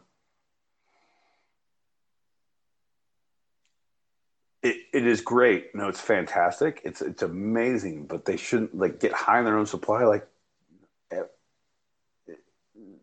honestly, I can tell you, no, they're not. They are having their own growers in New Jersey, but I promise you, the sales are coming in from Pennsylvania, from New York, from Rhode Island. yeah. Like, there's not. So it's a, an alliteration and I, I take umbrage with that, John. I take umbrage. I, I personally, nay, mm, no. Well, if you take umbrage with that, uh, uh, please do not take umbrage with uh, the Two Sided Pod going viral. Two Sided is on Apple Podcasts, Spotify, Anchor, and elsewhere by searching Two Sided, T W O Sided. We'd love if you rate and follow us on all those platforms. And now you you can rate us on the Spotify. So please do give us five stars. It doesn't hurt you. It only helps us. And you could subscribe and hit that alert on our YouTube channel, which is Two Sided Podcast. We think Christ, kindly. man. No. Oh, oh, the thing is, I, I adore you, John, but I need you to not read scripts. Like, I know you did a lot of hard work on scripts, but sometimes, man, free balling, free basing, free wheeling, it's the way to go. It's literally, hear me out. Don't look at the script. John, no, you're looking down. Like, oh, look at the ice. Look at the ice. Hey, folks, because we have gone vitriol. We know exactly what you want, and we are speaking to what you want to hear. So we are on Anchor, Spotify, uh, fans only, Apple Pod. Uh, you can not only like us, you can rate us, you can subscribe, you can watch the YouTube and hit that alert button, hit that bell, because if you don't, we'll come to your house, we'll find out where you sleep, and we will goddamn hurt you. See, John? No script. No script. So script. much better. So much better. So much better. No, it's very like, but they're scared and they're going to do it. See how that works out? Perfect. All right. are we still doing the show? Let's do the show. yeah, let's finish up with our final segment of the show. Uh, before then, let's have one more shot. Well, maybe not one. Okay, let's have No. another shot. let's do another shot, folks. Folks, if you like what you've seen, if you can't believe what you've heard, if you don't believe this is butter, then raise your glasses, raise your pipes, smoke if you got them. Here's to you, folks, for listening in. Beep, beep, beep. Let's get fucked up. Mm. Oh no, Daddy don't like it. And on our YouTube live right now, Nick, uh, Oh. uh, that's my boy Zippy says, "Hi guys." We That's say, my man. Hi guys, right back, Zippy. So good Bro. to hear from you. bro that's i have been worried about zippy not worried about him like but i get concerned about our people like my my boy zippy like bro i haven't seen you in a hot minute and i've been a piece of shit because i haven't following been following your shows. I've had my own things like john okay. He has you have can you uh here's the deal. Everybody who's watching us everybody who's seen this everybody who's listening john this is your this is your uh your your your action point moving forward from this show. Okay. ready? Yep. we are going to do your follow-up on belfast Yep. and i i need you no john shut the fuck up and listen to me in the, in the eyes. Perfect. Your eyes aren't looking and listening well enough. Okay now they're listening but not looking. Perfect. Okay. You need to dm zips and and schedule something this weekend or next like hit him up and figure out if it's this weekend or next weekend but we're going to do the an interview and record shit because we're to chop it up with zip so anyone out there my boy zippy he has a show on on wednesdays fucking amazing uh, Lost and Found. Uh, follow him. Great fucking mate. Fucking good cat. So, but anyway, we're gonna do that, John.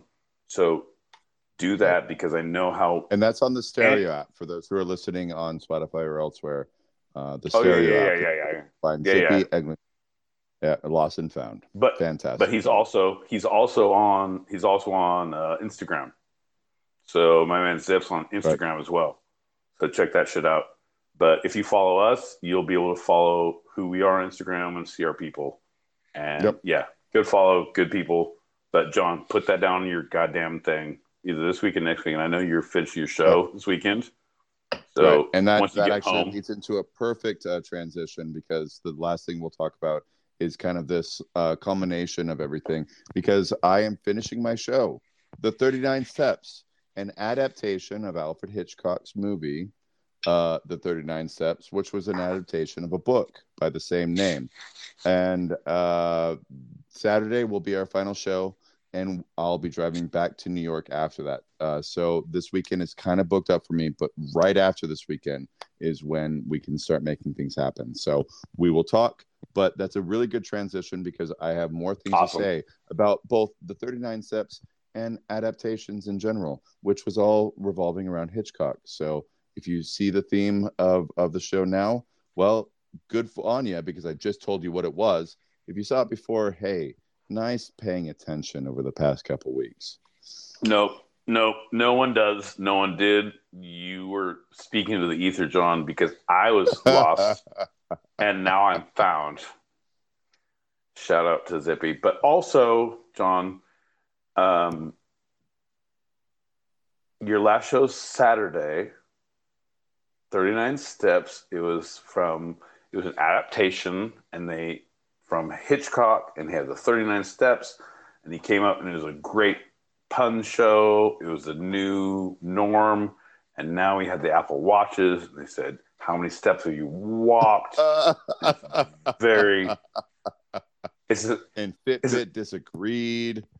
right. It's a hundred percent. It's like it's as American as Apple Watches. It's as American as Apple Anyway. strudel. Yeah, Mein Kampf. Go ahead, continue. We're, we're all listening. We're all ears, Sean. We're all ears. That take was so breathtaking, truly breathtaking. Two sided podcast. Holla your boy, it's Quavo. Um, I would tip you, but up, you man? don't have your tipping set on up on uh, stereo, which is a shame. But I guess I'm gonna have to follow you now on all those See? other platforms that podcast. Why can't you just make my life convenient, guys? my man. Gosh. ah, my man.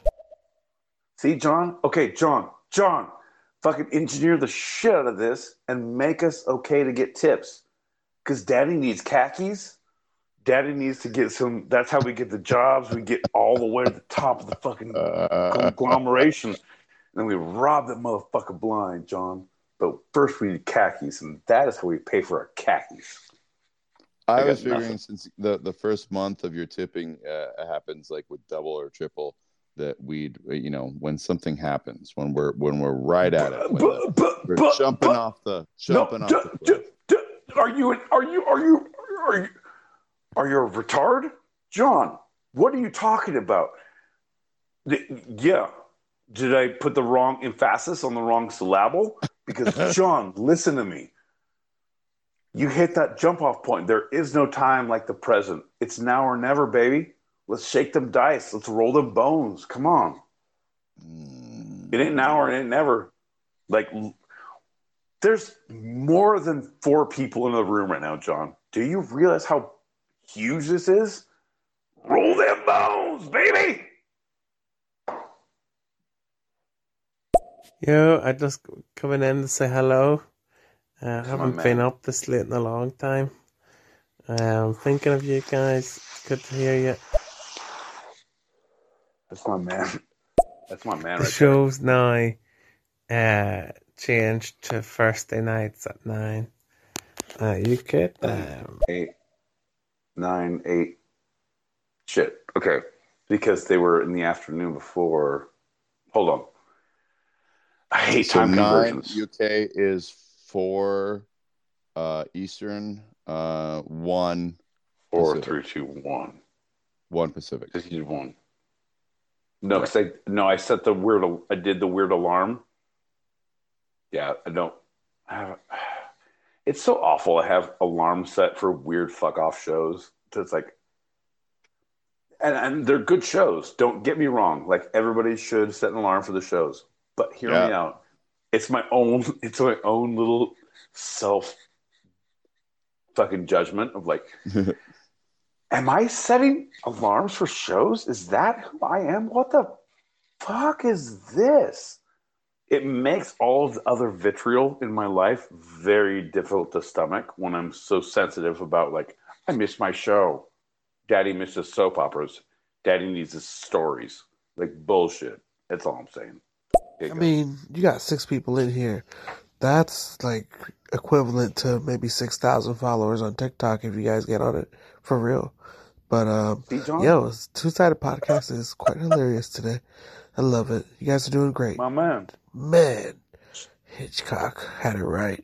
He really did. See, I'm saying, John, I'm saying, John, but these are. Are you going to put more? Is, is there more stuff? Are you playing more things? Do I need to quiet down? Do I need to just No. shush, shush, No, no, we're gonna jump into our final segment of the episode. Okay, let's let's okay, let's listen. Jump into our final segment, but I'm just say, and no, don't get upset. Don't weird stroke your weird goatee. God damn it, John. Anyone who's watching, may God have mercy on your soul. If you're not, if you're listening to stereo, you can click that. Ugh, stop doing it. I'm trying to. I'm trying to talk, John. You can hit in the stereo streets. You can hit that link above us. Uh, that go- takes us right to our live YouTube channel. Every Thursday we go live 5 p.m. Uh, Pacific, 8 p.m. Eastern, um, 24, 28, 82 in Narnia time. You go through that looking glass. See, John, I make these hmm, horrible. I need to get better jokes and funnier. How dare you? Anyway, folks. All right, emergency alert. What do you got? Uh, uh, we have a silver alert missing and injured elderly Oh no. in Southern California. Yeah. Anyone who's out in If were Southern in California, Florida, that would be every other moment of the day. Yeah, it's good that you're you're you're coming in hot now, John. Like there's different times, different places, and when specific actual individuals are in danger, like yeah, no, know your role. But Florida jokes are funny all the time, so you get a very, very, very slight pass, very slight pass. All right, let's play this message. Breaking that fourth wall. Ha ha! I did it on both sides. I'm fucking awesome, like Mirror Master. Anyways, two sided podcast. Damn, you guys are on point. Oh, freaking point. I'm I'm following. I'm subscribing. Set alerts right now on the YouTubes. Yeah. That's my man. Hey, see John? See John? Right? Like this is like but you if you go back and watch our videos, you will see the growth that we had or the non-growth or the the it turns out it was a twin that I ate ate in the womb. I don't know. I'm unsure. However, you're going to see everything. It's going to be beautiful. I promise. Well, It's all with here. uh, yep, uh, Red Stereo uh, Ranger uh, just came in as Jose Quavo Eight. Uh, No, that's my- that's- No, but he breaking no. that fourth wall. Ha ha ha. That's my man. He he said earlier, if you listen to his thing, his name's Quavo. That's my man Quavo. Because I always said on you on stereo and those different shits I can't see, but I listen, I hear, I address. Let's do That's right. shots. Uh, But can we can we do shots and then we'll do on the next thing or and then our I can, final segment, our very final segment. yeah no no no I I got shit to do, John. I'm a man about town. I'm a drinker with an agenda, John. There you go. Oh, I'm an agenda with a drinker. Oh, look at him. He's a juxtaposition. Cheers, Walking folks. dichotomy. Smoke 'em Cheers, if you got them. Everyone listening. Mm. Whoa. Oh, oh no. Oh, Our final no. segment of the evening is adaptations. Whew. Oh, are you talking about code shifting or are you talking about ad- adaptations? Uh, Go ahead. No, I'm gonna Adaptations listen. In the, in the artistic sense. Okay. So okay. let us begin with a clear definition of what an adaptation actually means. okay. According to use- Oxford English Dictionary, yes. it actually has yes. a plurality of meanings and application. Plurality. No, John, most- can you can you please explain what plurality means? Because Sure. Go ahead, do that first, and then continue. Ad- adaptation uh, in in this No, no, no, Ad- no, no, no, no, no, no, no, the no, no, no, no, no. We're not asking you about an adaptation. We're talking about literally the definition of plurality. Sure, What is the yeah. definition of plurality?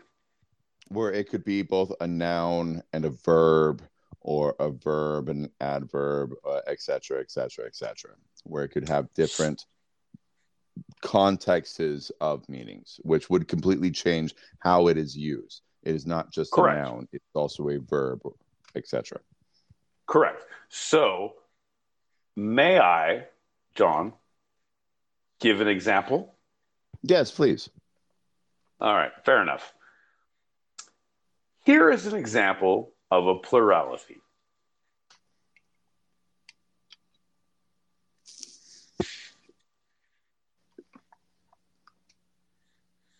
Fuck.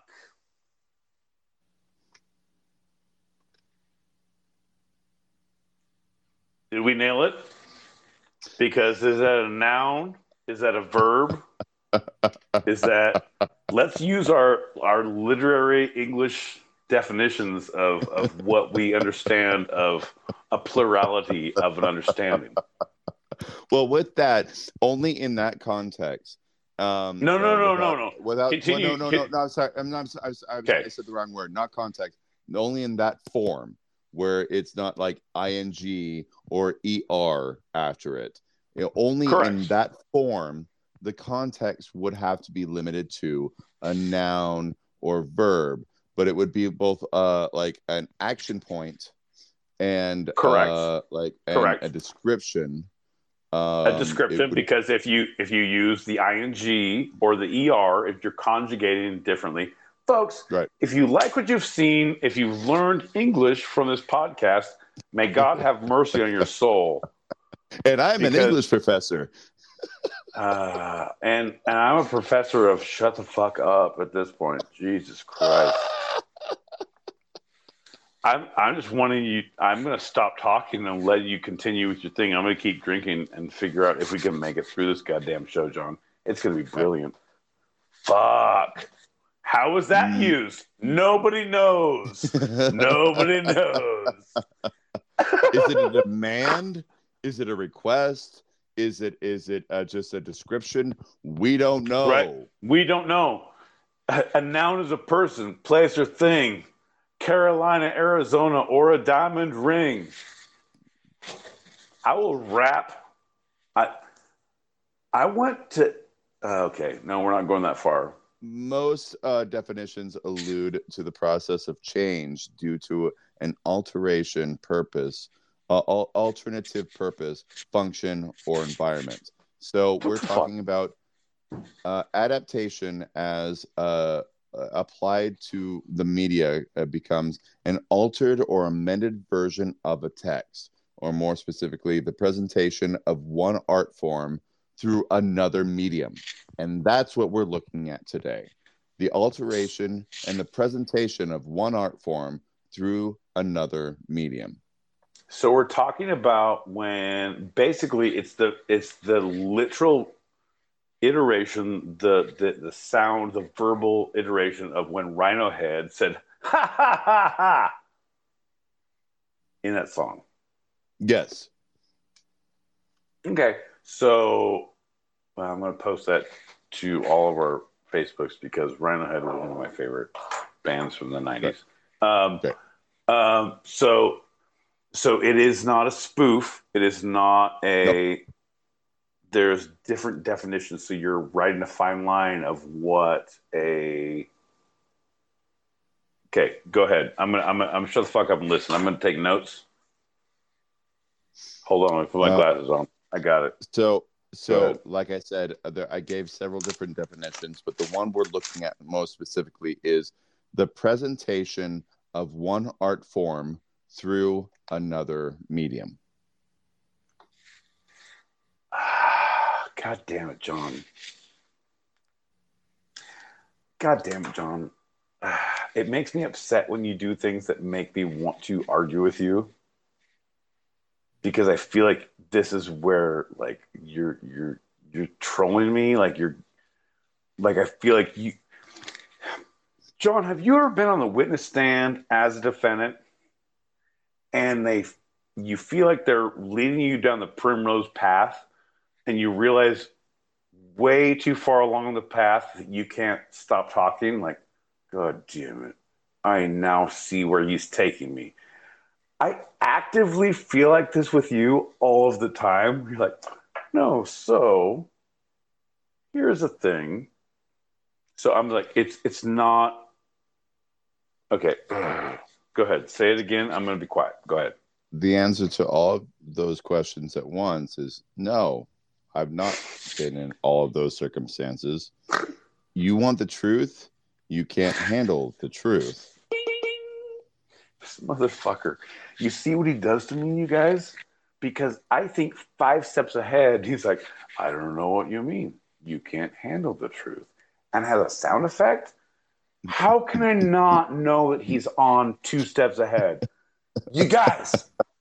You guys! Ugh. That's all right. That's So all right. That's all right. Adaptation is not a new process. Humans have been adapting text from different forms for thousands of years. It is the process of creating paintings and visual arts based on histories and spoken legends. It is a translation of poetry into prose, of stage uh, to the screen, and of course, uh, the novel or similar literary sources into television and film, like we're looking at tonight. While this process may not be new, it is still an area of great convention and contention, as when the content undergoes adaptation, it becomes subject to a variety of factors that will affect the resulting product and the production. These forces may range from issues Ugh. relating to the nature of the source text or the actual reason for the adaptation, even the particular medium and markets that will play a role in influencing the outcome. Most distinct examples of this is the adaptation of a large text, such as a novel, full of nuance and internal uh, character development, which must undergo a process of compression to fit a single film format. God damn it. Are you talking about like the Iliad? Okay, folks. Uh, John, I have such a hard time focusing on what you're saying. can I take a moment? Okay. Stay. No, no, no, no, no. Stay with me. Stay with me. Stay with me. I appreciate you. I adore you. You've done the Lord's work. I think we all understand that. But I have a hard time focusing when your brilliant writing is read in your goddamn ginger voice. I have a difficult time focusing. So, what I would like to proffer at this point in our two sided journey is that when you have these brilliant moments of explanation, I will do the I will I will do the extra work. I will leg out. I will open an email and I will read the script that you have written because that was brilliant. The things you you look very angry and very devious right now, and I don't like that. All of it. I don't like it. I'm I'm making ice in a drink, and I don't like what you're doing. But if you can if you can send me because, bro, I could. I, I feel like you're you're just you're. It's so good. What you said was so good, but I didn't hear any of it because I was so angry about you not delivering like good actor to make it hit home for me who has ADHD and I didn't understand. So I want more. John, let's go back. All right, let's start at the beginning. No, we're not. There's too much. He did two paragraphs. We don't need that. John, I think I can, I can, I think I can clarify more by moving forward. What, Perfect. what- sometimes I would when love you when you have these questions, it, it turns out the research I've had actually answers your questions, and it's sometimes quite the nice transition. You're right. It's like we're halfway steeped in blood. We might as well keep going. John, hit them. Exactly. So within media studies, there's all, al already been a long-standing discussion under the title of theory of adaptation. This is a huge thing in media studies, looking directly at film and filmography, which concerns the impact and processes of the act of adapting text of various sources to the screen. There's actually a number of factors that should be taken into consideration when considering the process of adaptation. Firstly, the issue of comparison. How can two texts be compared when they belong to two fundamentally different genres, right? A book and a film. Okay. Although, for instance, a novel and a film may share common narrative traits, they do not share conventional traits that are the basis for uh, delivering their narratives. Uh, in an effort to alleviate this difficulty, many theorists have simply argued that the adaptation cannot be compared to the original. What do you think about that? I'm going to stop there because I have more. But No. like, that's something No, that I uh, I, I took a little umbrage with because you cannot compare one to the other just because of the different mediums. No, you definitely cannot. You cannot do that. You also cannot take my word umbrage. You also need to take a breath because the words you were saying were super good, but I had to write some of them down because you were reading them in your dyslexic ginger way that made Yeah. it very hard to. That's what I'm saying. Like, you're super good. Feel it, baby. You know exactly what you're fucking saying. Come on, man hey, you know what you're saying? You know what? If you want to use the words, use the words. But if you are looking at two different mediums, so the idea is what John was saying was, an MFA is going to come to your. God damn it! No, somehow I'm the see see John. I'm a soothsayer because I'm naysaying you, and MFA is going to come and say like, "No, Pete, we all understood what you were saying, and you're a piece of shit." Like, sorry, MFA, I'm not putting that evil on you, girl.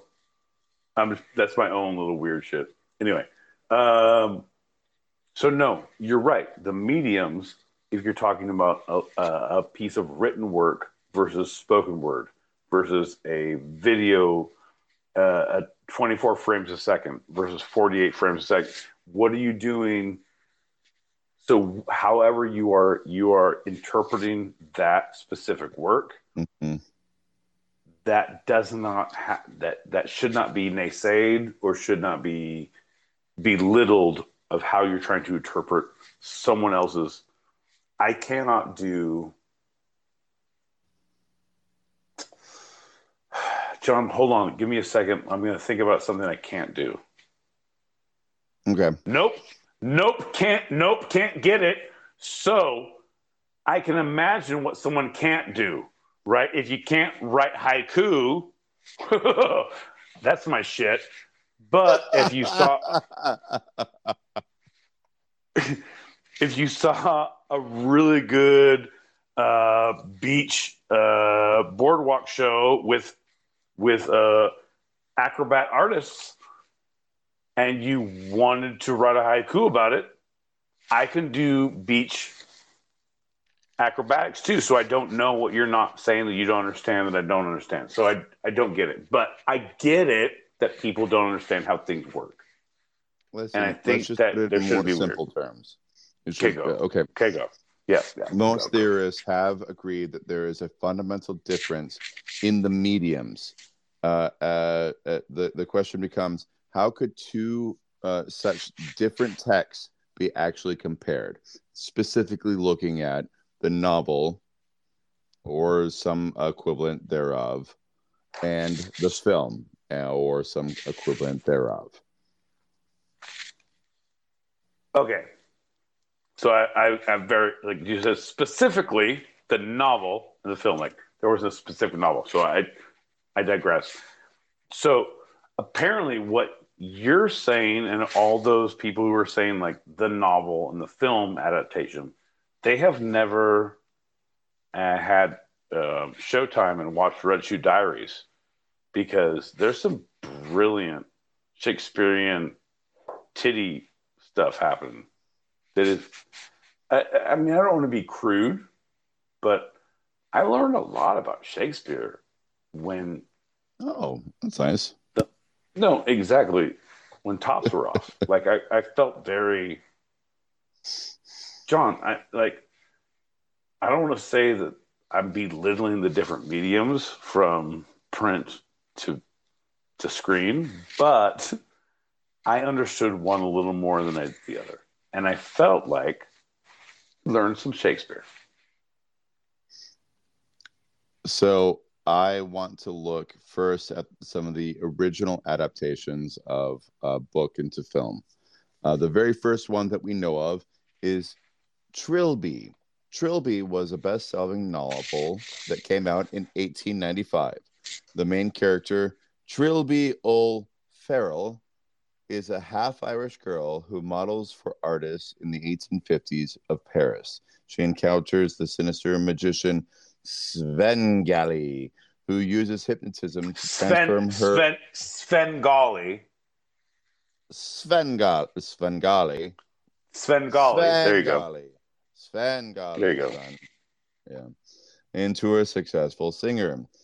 Trilby and Little Billy of 1896, one year later, was a 45 second scene that depicted the pair in the novel where Trilby sits at a table eating cake and talking to her friend Little Billy.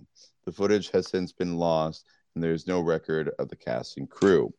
After that, the Chris, a Christmas Carol of 1843 was uh, turned into a uh, a short film called Scrooge or Marley's Ghost. Scrooge, comma or Marley's Ghost of 1901, which was adopted and uh, from a play written by J.C. Buckstone. So I love it was a book into a play into the film in 1901, right when film was starting as a medium. Uh, the original film's running time was six minutes. Only three minutes have survived. The director, Walter R. Booth, uh, was a magician before he began filmmaking. He specialized in trick films, which were designed to showcase special effects that were innovative at the time. In one scene, a ghost's face is superimposed over the door to Stro- Scrooge's house. In another, Scrooge's clo- uh, clo- Scrooge closes the black. Do you want to forward this to me? Jesus Christ, we're all having a hard time listening to you. Do you want to forward? Th- Go ahead. So Scrooge, there's a there's a goddamn skeleton over the door, and Scrooge did what now, John? Continue. and he closes the black curtains over his bedroom window, and flashbacks to his childhood are superimposed over the dark space. Sorry, my dyslexia took a little turn right there. I'm gonna No, go quickly no. through the next runs. No, no, no. How about how about take a breath? How about take a breath? Because we have lost all of the fucking people in our show after you've done this. Like, no, no, no, no, no, no, no, no. Stop. Take a breath. It's funny when it's not funny. When, yeah, when you dyslexia read a bunch of weird facts that you wrote that you were super excited with means very, very dick to us, John. Me included. Just letting you know. So some of the most uh, ad- adapted films from novels include And Then There Were None by Agatha Christie, over 10 different film adaptations. Alice's Adventures in Wonderland by Lewis. Carroll, 20 plus adaptations. The Three Musketeers by uh, Dumas, Alexander Dumas, 29. Pride and Prejudice, uh, 28 plus. Hamlet, 31 plus. Frankenstein by Mary Shelley, 37 plus. And at this point, I'm going to ask you, okay, what beats all of these? Pete, I have the answers, but what do you think? I think you can guess at least one or two. What are you, what are you talking about, John? Like I'm we we've now we've remember when we get to a point after the second lightning round when you're hammered and I'm hammered, and now you're doing weird things with and we're on screen and we see how Right. you're behaving. So Yeah. I don't I'm not following you. I have literally Okay, like we are talking tuned out. uh, about the No, no, no, adaptations on film. I understand. single novel. I- John. I understand that. I'm saying when the understanding of you and me don't conglomerate in the normal way, I know what we're talking about. You have rattled off a lot of things.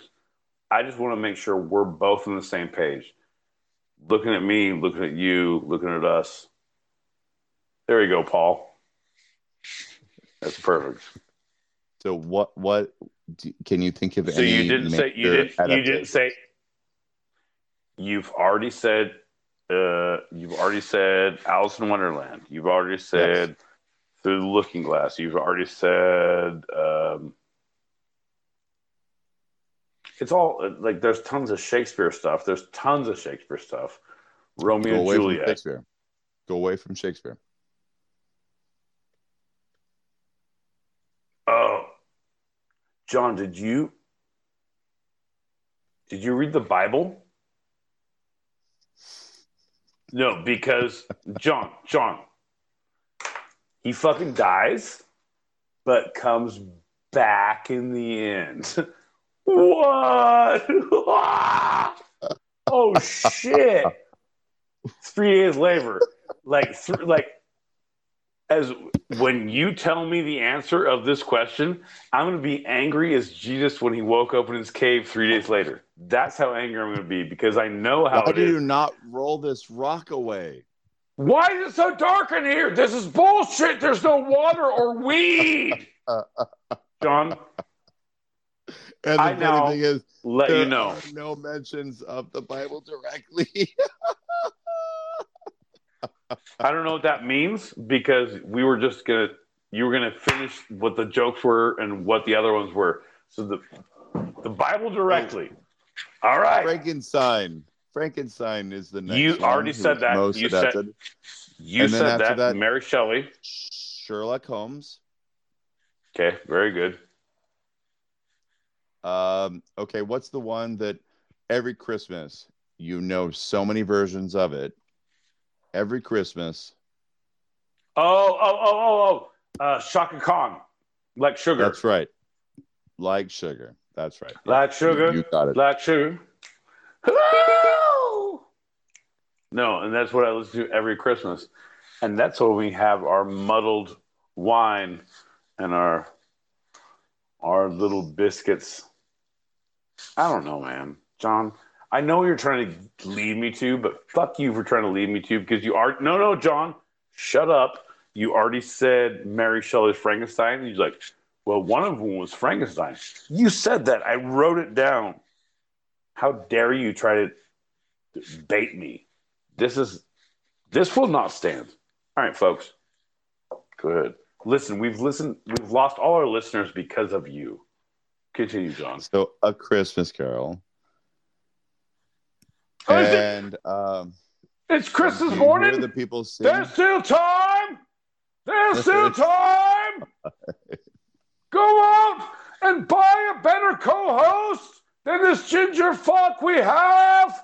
We can come back and be real people with a real host. Too soon? Too soon.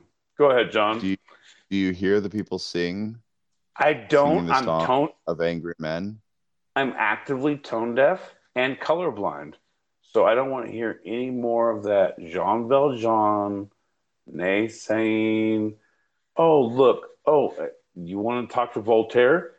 Head to the cellar, the bone cellars, because no, I'm good. That's number two with 50 plus adaptations on the film.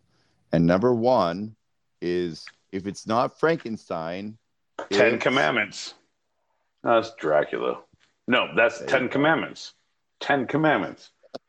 oh, oh, like you died and came back from the dead. And like, oh, ooh, I want to suck your life away.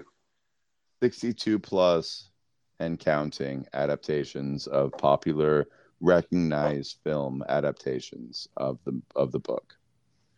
We're doing good. We're having we're having great times. So, of the greatest films from book adaptations, there are too many, uh, and the pool is too diverse to list them. But many critics agree that the original The Godfather film was among, if not at, the very top of that list. Uh, okay, now we. Uh, uh, you got to say that again. I tune you out so easily.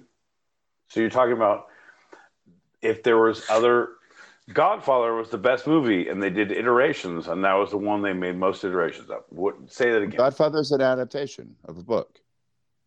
yes. And so what I'm what I'm saying is, so first I looked at the early adaptations from book to film, and then I looked at the most adaptations of books to film, and now I'm looking at greatest. But the the, the that pool is really too great, amazingly huge. I don't want to talk about it. But what I've noticed in my research really quickly is that The Godfather seems to hit the top of those lists kind of across the board. And so we're looking Christ, at so- The Godfather being possibly the greatest book to film adaptation ever. No, and uh, I, so I'm gonna I'm gonna stop talking and let you hammer through the things you have to finish saying because like we're hitting dead points. We're in Dagobah because if you know Godfather, Omerta means you don't fucking talk about it and shut the fuck up. So right now you're like, let me talk about about what I've learned about uh fucking the Godfather and sometimes like uh hey, take the cannoli, leave the gun. All of those things are, hey, pretty much. I'm in Wisconsin right now, but also I'm gonna go to uh, Michigan, and also I'm back to New York. Hey, no problem. Sean, finish your finish your sentence.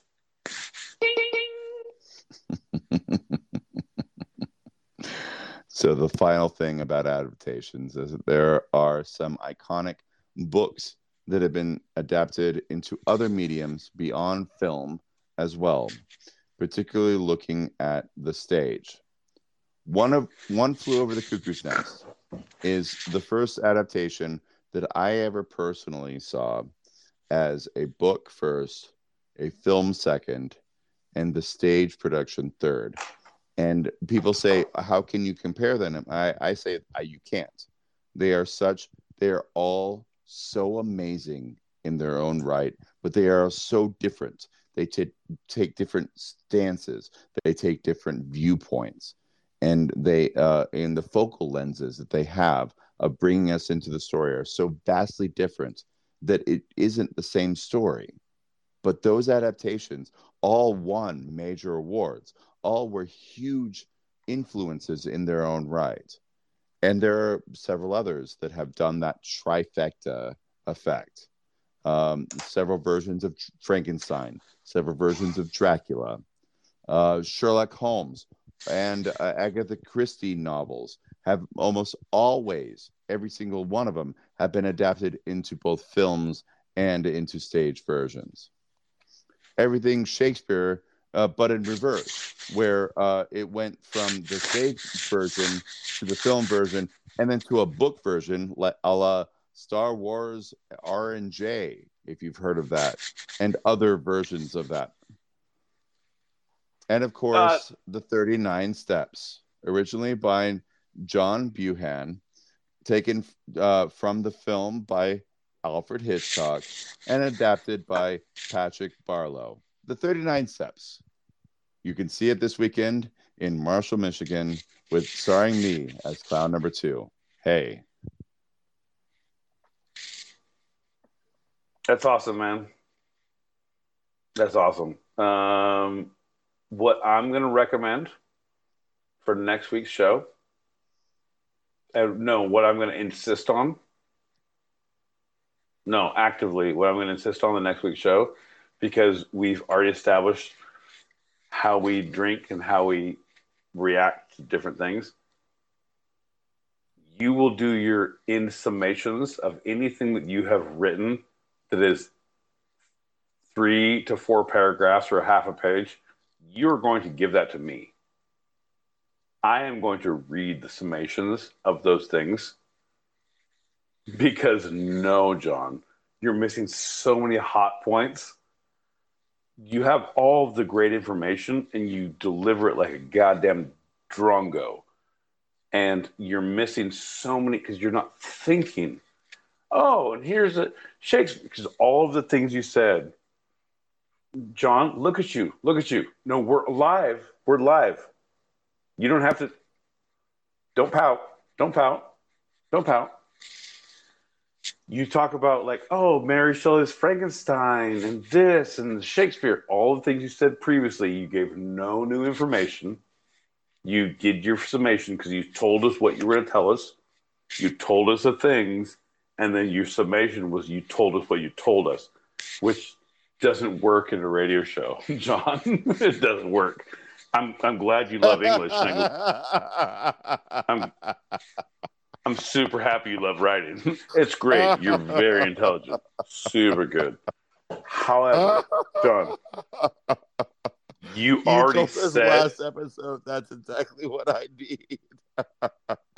no, no, no, no.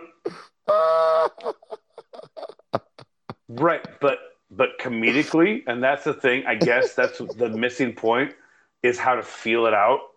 Because what I was saying, I already wrote the notes down of who all the people you said, Mary Shelley and Frankenstein, and also Dracula and Sherlock Holmes, and Alice in what like, oh, uh, you already said all these things, and now you're you're pushing through hard with this summation.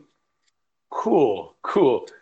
How about you felt all the audience and you felt everything like, you know what? There's another one.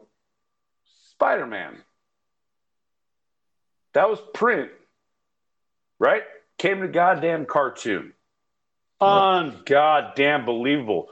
Oh, you want to see stage plays that make it on Broadway but are canceled because of horrible shit? Yeah. Every movie you've ever seen? Uh huh. John, it, there's there's so many different connections you can make of of different funny things instead of the summation of your stupidity.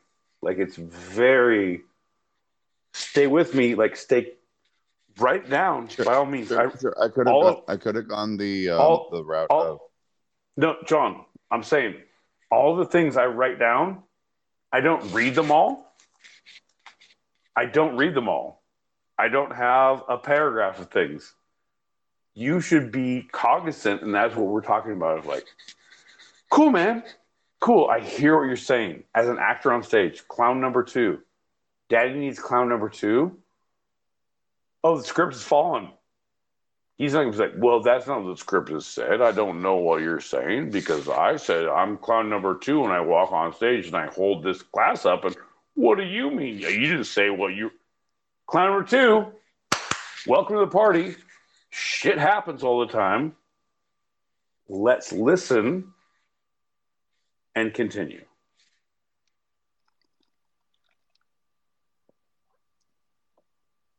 Folks, if you like what you've seen, if you understood what you've heard, this shit usually takes place after we close down. But I feel like there needs to be a rubber meets the road kind of a come to Jesus moment at some point because now I look at John straight in his face. His goatee is rugged, but his eyes are rouged. His cheeks are flushed. He does have makeup on. He has done his work today in the theater. He is more experienced. He is more specific than I am. But however, if there ain't no fucking penalty, there ain't no reason to change. That's right. So the sources of this episode of Two Sided have been for the first segment, the independent.co.uk uh, factinate.com, she knows.com, and grunge.com.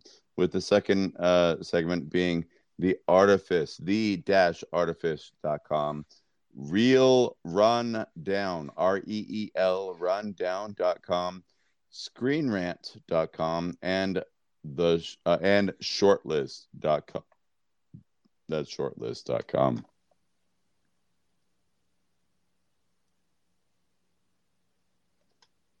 Let's get through these messages because there's a whole lot of them. What do you say?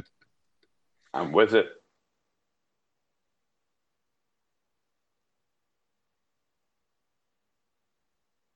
Keep having to uh, open and close this app because I hear the voices and then see the thing go across. I don't know what's happening.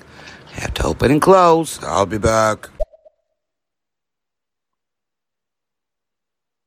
Damn, John, that was so two dimensional. I I was almost expecting you to pull out a PowerPoint presentation or to screen share it on the Zoom call or something. Um, either way, uh, yeah. Fuck. All of our bodies are made up of trillions of cells. That's just borrowed energy from the universe, and one day it will return to the universe.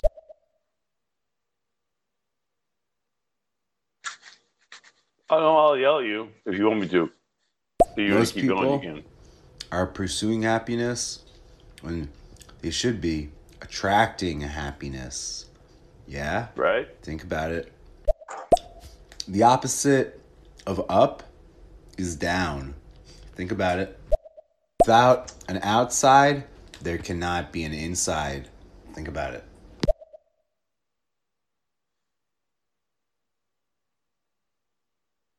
Do your work, John. Pluto was either never a planet or it always will be a planet. Think about it. And it's Svengoolie if you think about it. Without a left, there can't be a right. Think about it, think about it, think about it. Without a villain, there cannot be a hero. Think about it. Keep the flame alive. I am also the dyslexic. And I do a show that includes me My reading man. out. I do it to help my reading. I am here. I am listening. I never thought so much about adaptations. Um, Yeah. yes. And John, tell us how your fucking um, show went. I really want to hear how your show went. Yeah, yeah. He, his okay. Play the last one. Sorry. Um, No Country for Old Men. It's the greatest adaptation of a book. Um, See? The book is fucking frightening. The book or the movie is fucking frightening. It's awesome. Okay, so in that same vein, because John has he's named a lot of things that were great adaptations. They've made a lot of iterations of those, and there's been shit ones, and there's been good ones. There's been amazing ones. There's been, but if you see, there's one-offs. So when you talk No Country for Old Men, the book was amazing. The movie was amazing. Like, all right, but how how often are you going to get that? let's let's let's go deep, John. Let's go deep. Cormac McCarthy, he did The Road, the book, unbelievable. The movie with Viggo Mortensen was a piece of shit. It's the same thing as watching The Postman with that had fucking Tom Petty in it and fucking Kevin Costner like it was a shit movie, but the book was amazing. Like you have those things. Like I'm thinking our show is not that great, and when I write my memoirs, they're gonna be brilliant, and I'm gonna be like, you know what, this is what came out of this, and at least there's some gems in the goddamn shit. I got John. Well, well, I- I think you have something because I'd like you to take a second look at this episode, maybe a second glance, a, a second opinion. Is there anything that you might want to um, give us like a thought about? This is another Pete's retraction corner. Holy shit, John. I actively didn't think you were going to give me this opportunity because I was so vitriol throughout this entire thing because it could be very pointed at you and your behaviors and your ideas and your thought processes and where you come from and where you've been raised, Jon. And who do you think you know, Jon? No, I don't. I don't like when you come fucking face to face with me like that. You stay back and you don't match my goddamn energy. Okay, fair enough. We're working on that. So first, my retraction corner would be to hope that you understand that you don't need to yes and everything because that was one thing. Nope, stop. Don't be upset. My other thing would be to not be so upset at you when you get so upset because you're.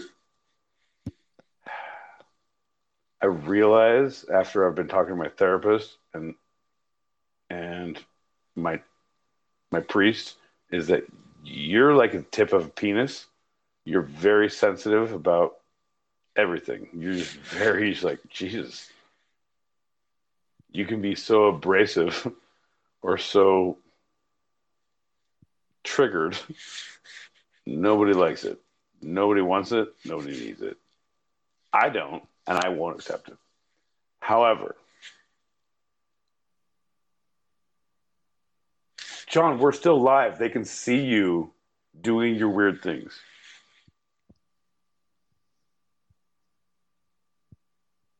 Perfect. Nailed it. And there we go. And mainly, I think that I didn't talk to you about all the things I'm going to say about you, or I drank too much and didn't. nope. Nope. Nope. Mainly, I didn't tell you about the things I was saying. Yep. That's it. Mea culpa. Mea culpa. Fuck off. Mea culpa. Ah.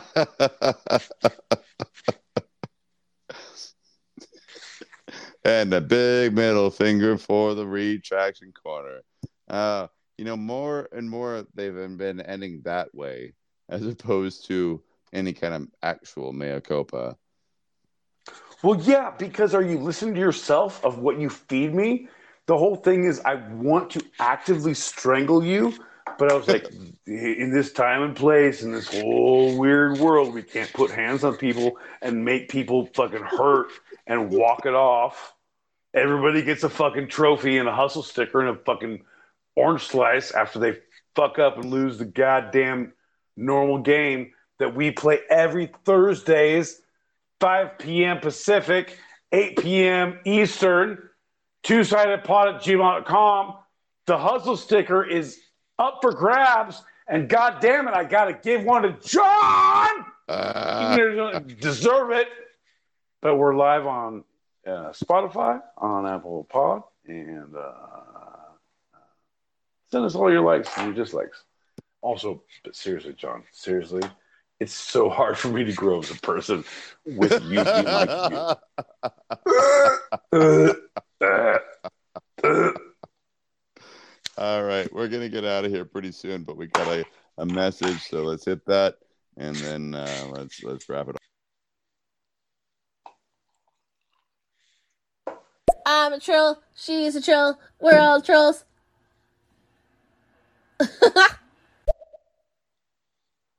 That's my girl Frenchie right there. Um, Okie dokie. He's a troll. Catch my troll if you can. I drove uh, Jon. Like, here's a true story, Jon. Yeah, I was go. looking for no, I was looking for it's Frenchie. Catch me if you can, and I followed my GPS. I went down a weird dirt road, off of a small inlet near a creek, and it turns out it was all a ploy. I was stuck and my car was there still, and I don't need it, so I. I was like, no one needs else to get it, so I set fire to it. But also, I blame her. and her, and the whole thing is like she took her hood off, and now she's a beautiful, beautiful, beautiful Frenchie. Catch me if you can. And that it happens all the time. All I'm saying, catch them if you can. All right. Well, let's let's take one more shot and then let's get out of here. What do you say? All right. Yeah. No, let's do it. And this is my last shot uh, on the show. Ever? The wild and Ever? free, wa- uh, in the Michigan. Uh, As Oh. of now, I may come back. No. You may be with me No. at some point, No. but for right now, No. for this No. trip, this is my last No. one. So No. I dedicate No. this to all the Michigan gangsters out there, Yeah. all the lovely No. people who've uh, Yeah. hosted me and helped me. Yeah. Yeah. No. Yeah. No. I, I'm with it. I'm with it. Like, I got super excited. Like, this is the last show I'm drinking in my show. Like, Jon, that is the problem. Is you shouldn't drink because I'm the drinker. You're the researcher. When you get all fucking your backbone up and know you're, nope, that's the heroin. All right, cheers, everybody. oh no, you're the you worst. Water in you. Cheers. Cheers. Yeah. Cheers, everyone listening. Thank you.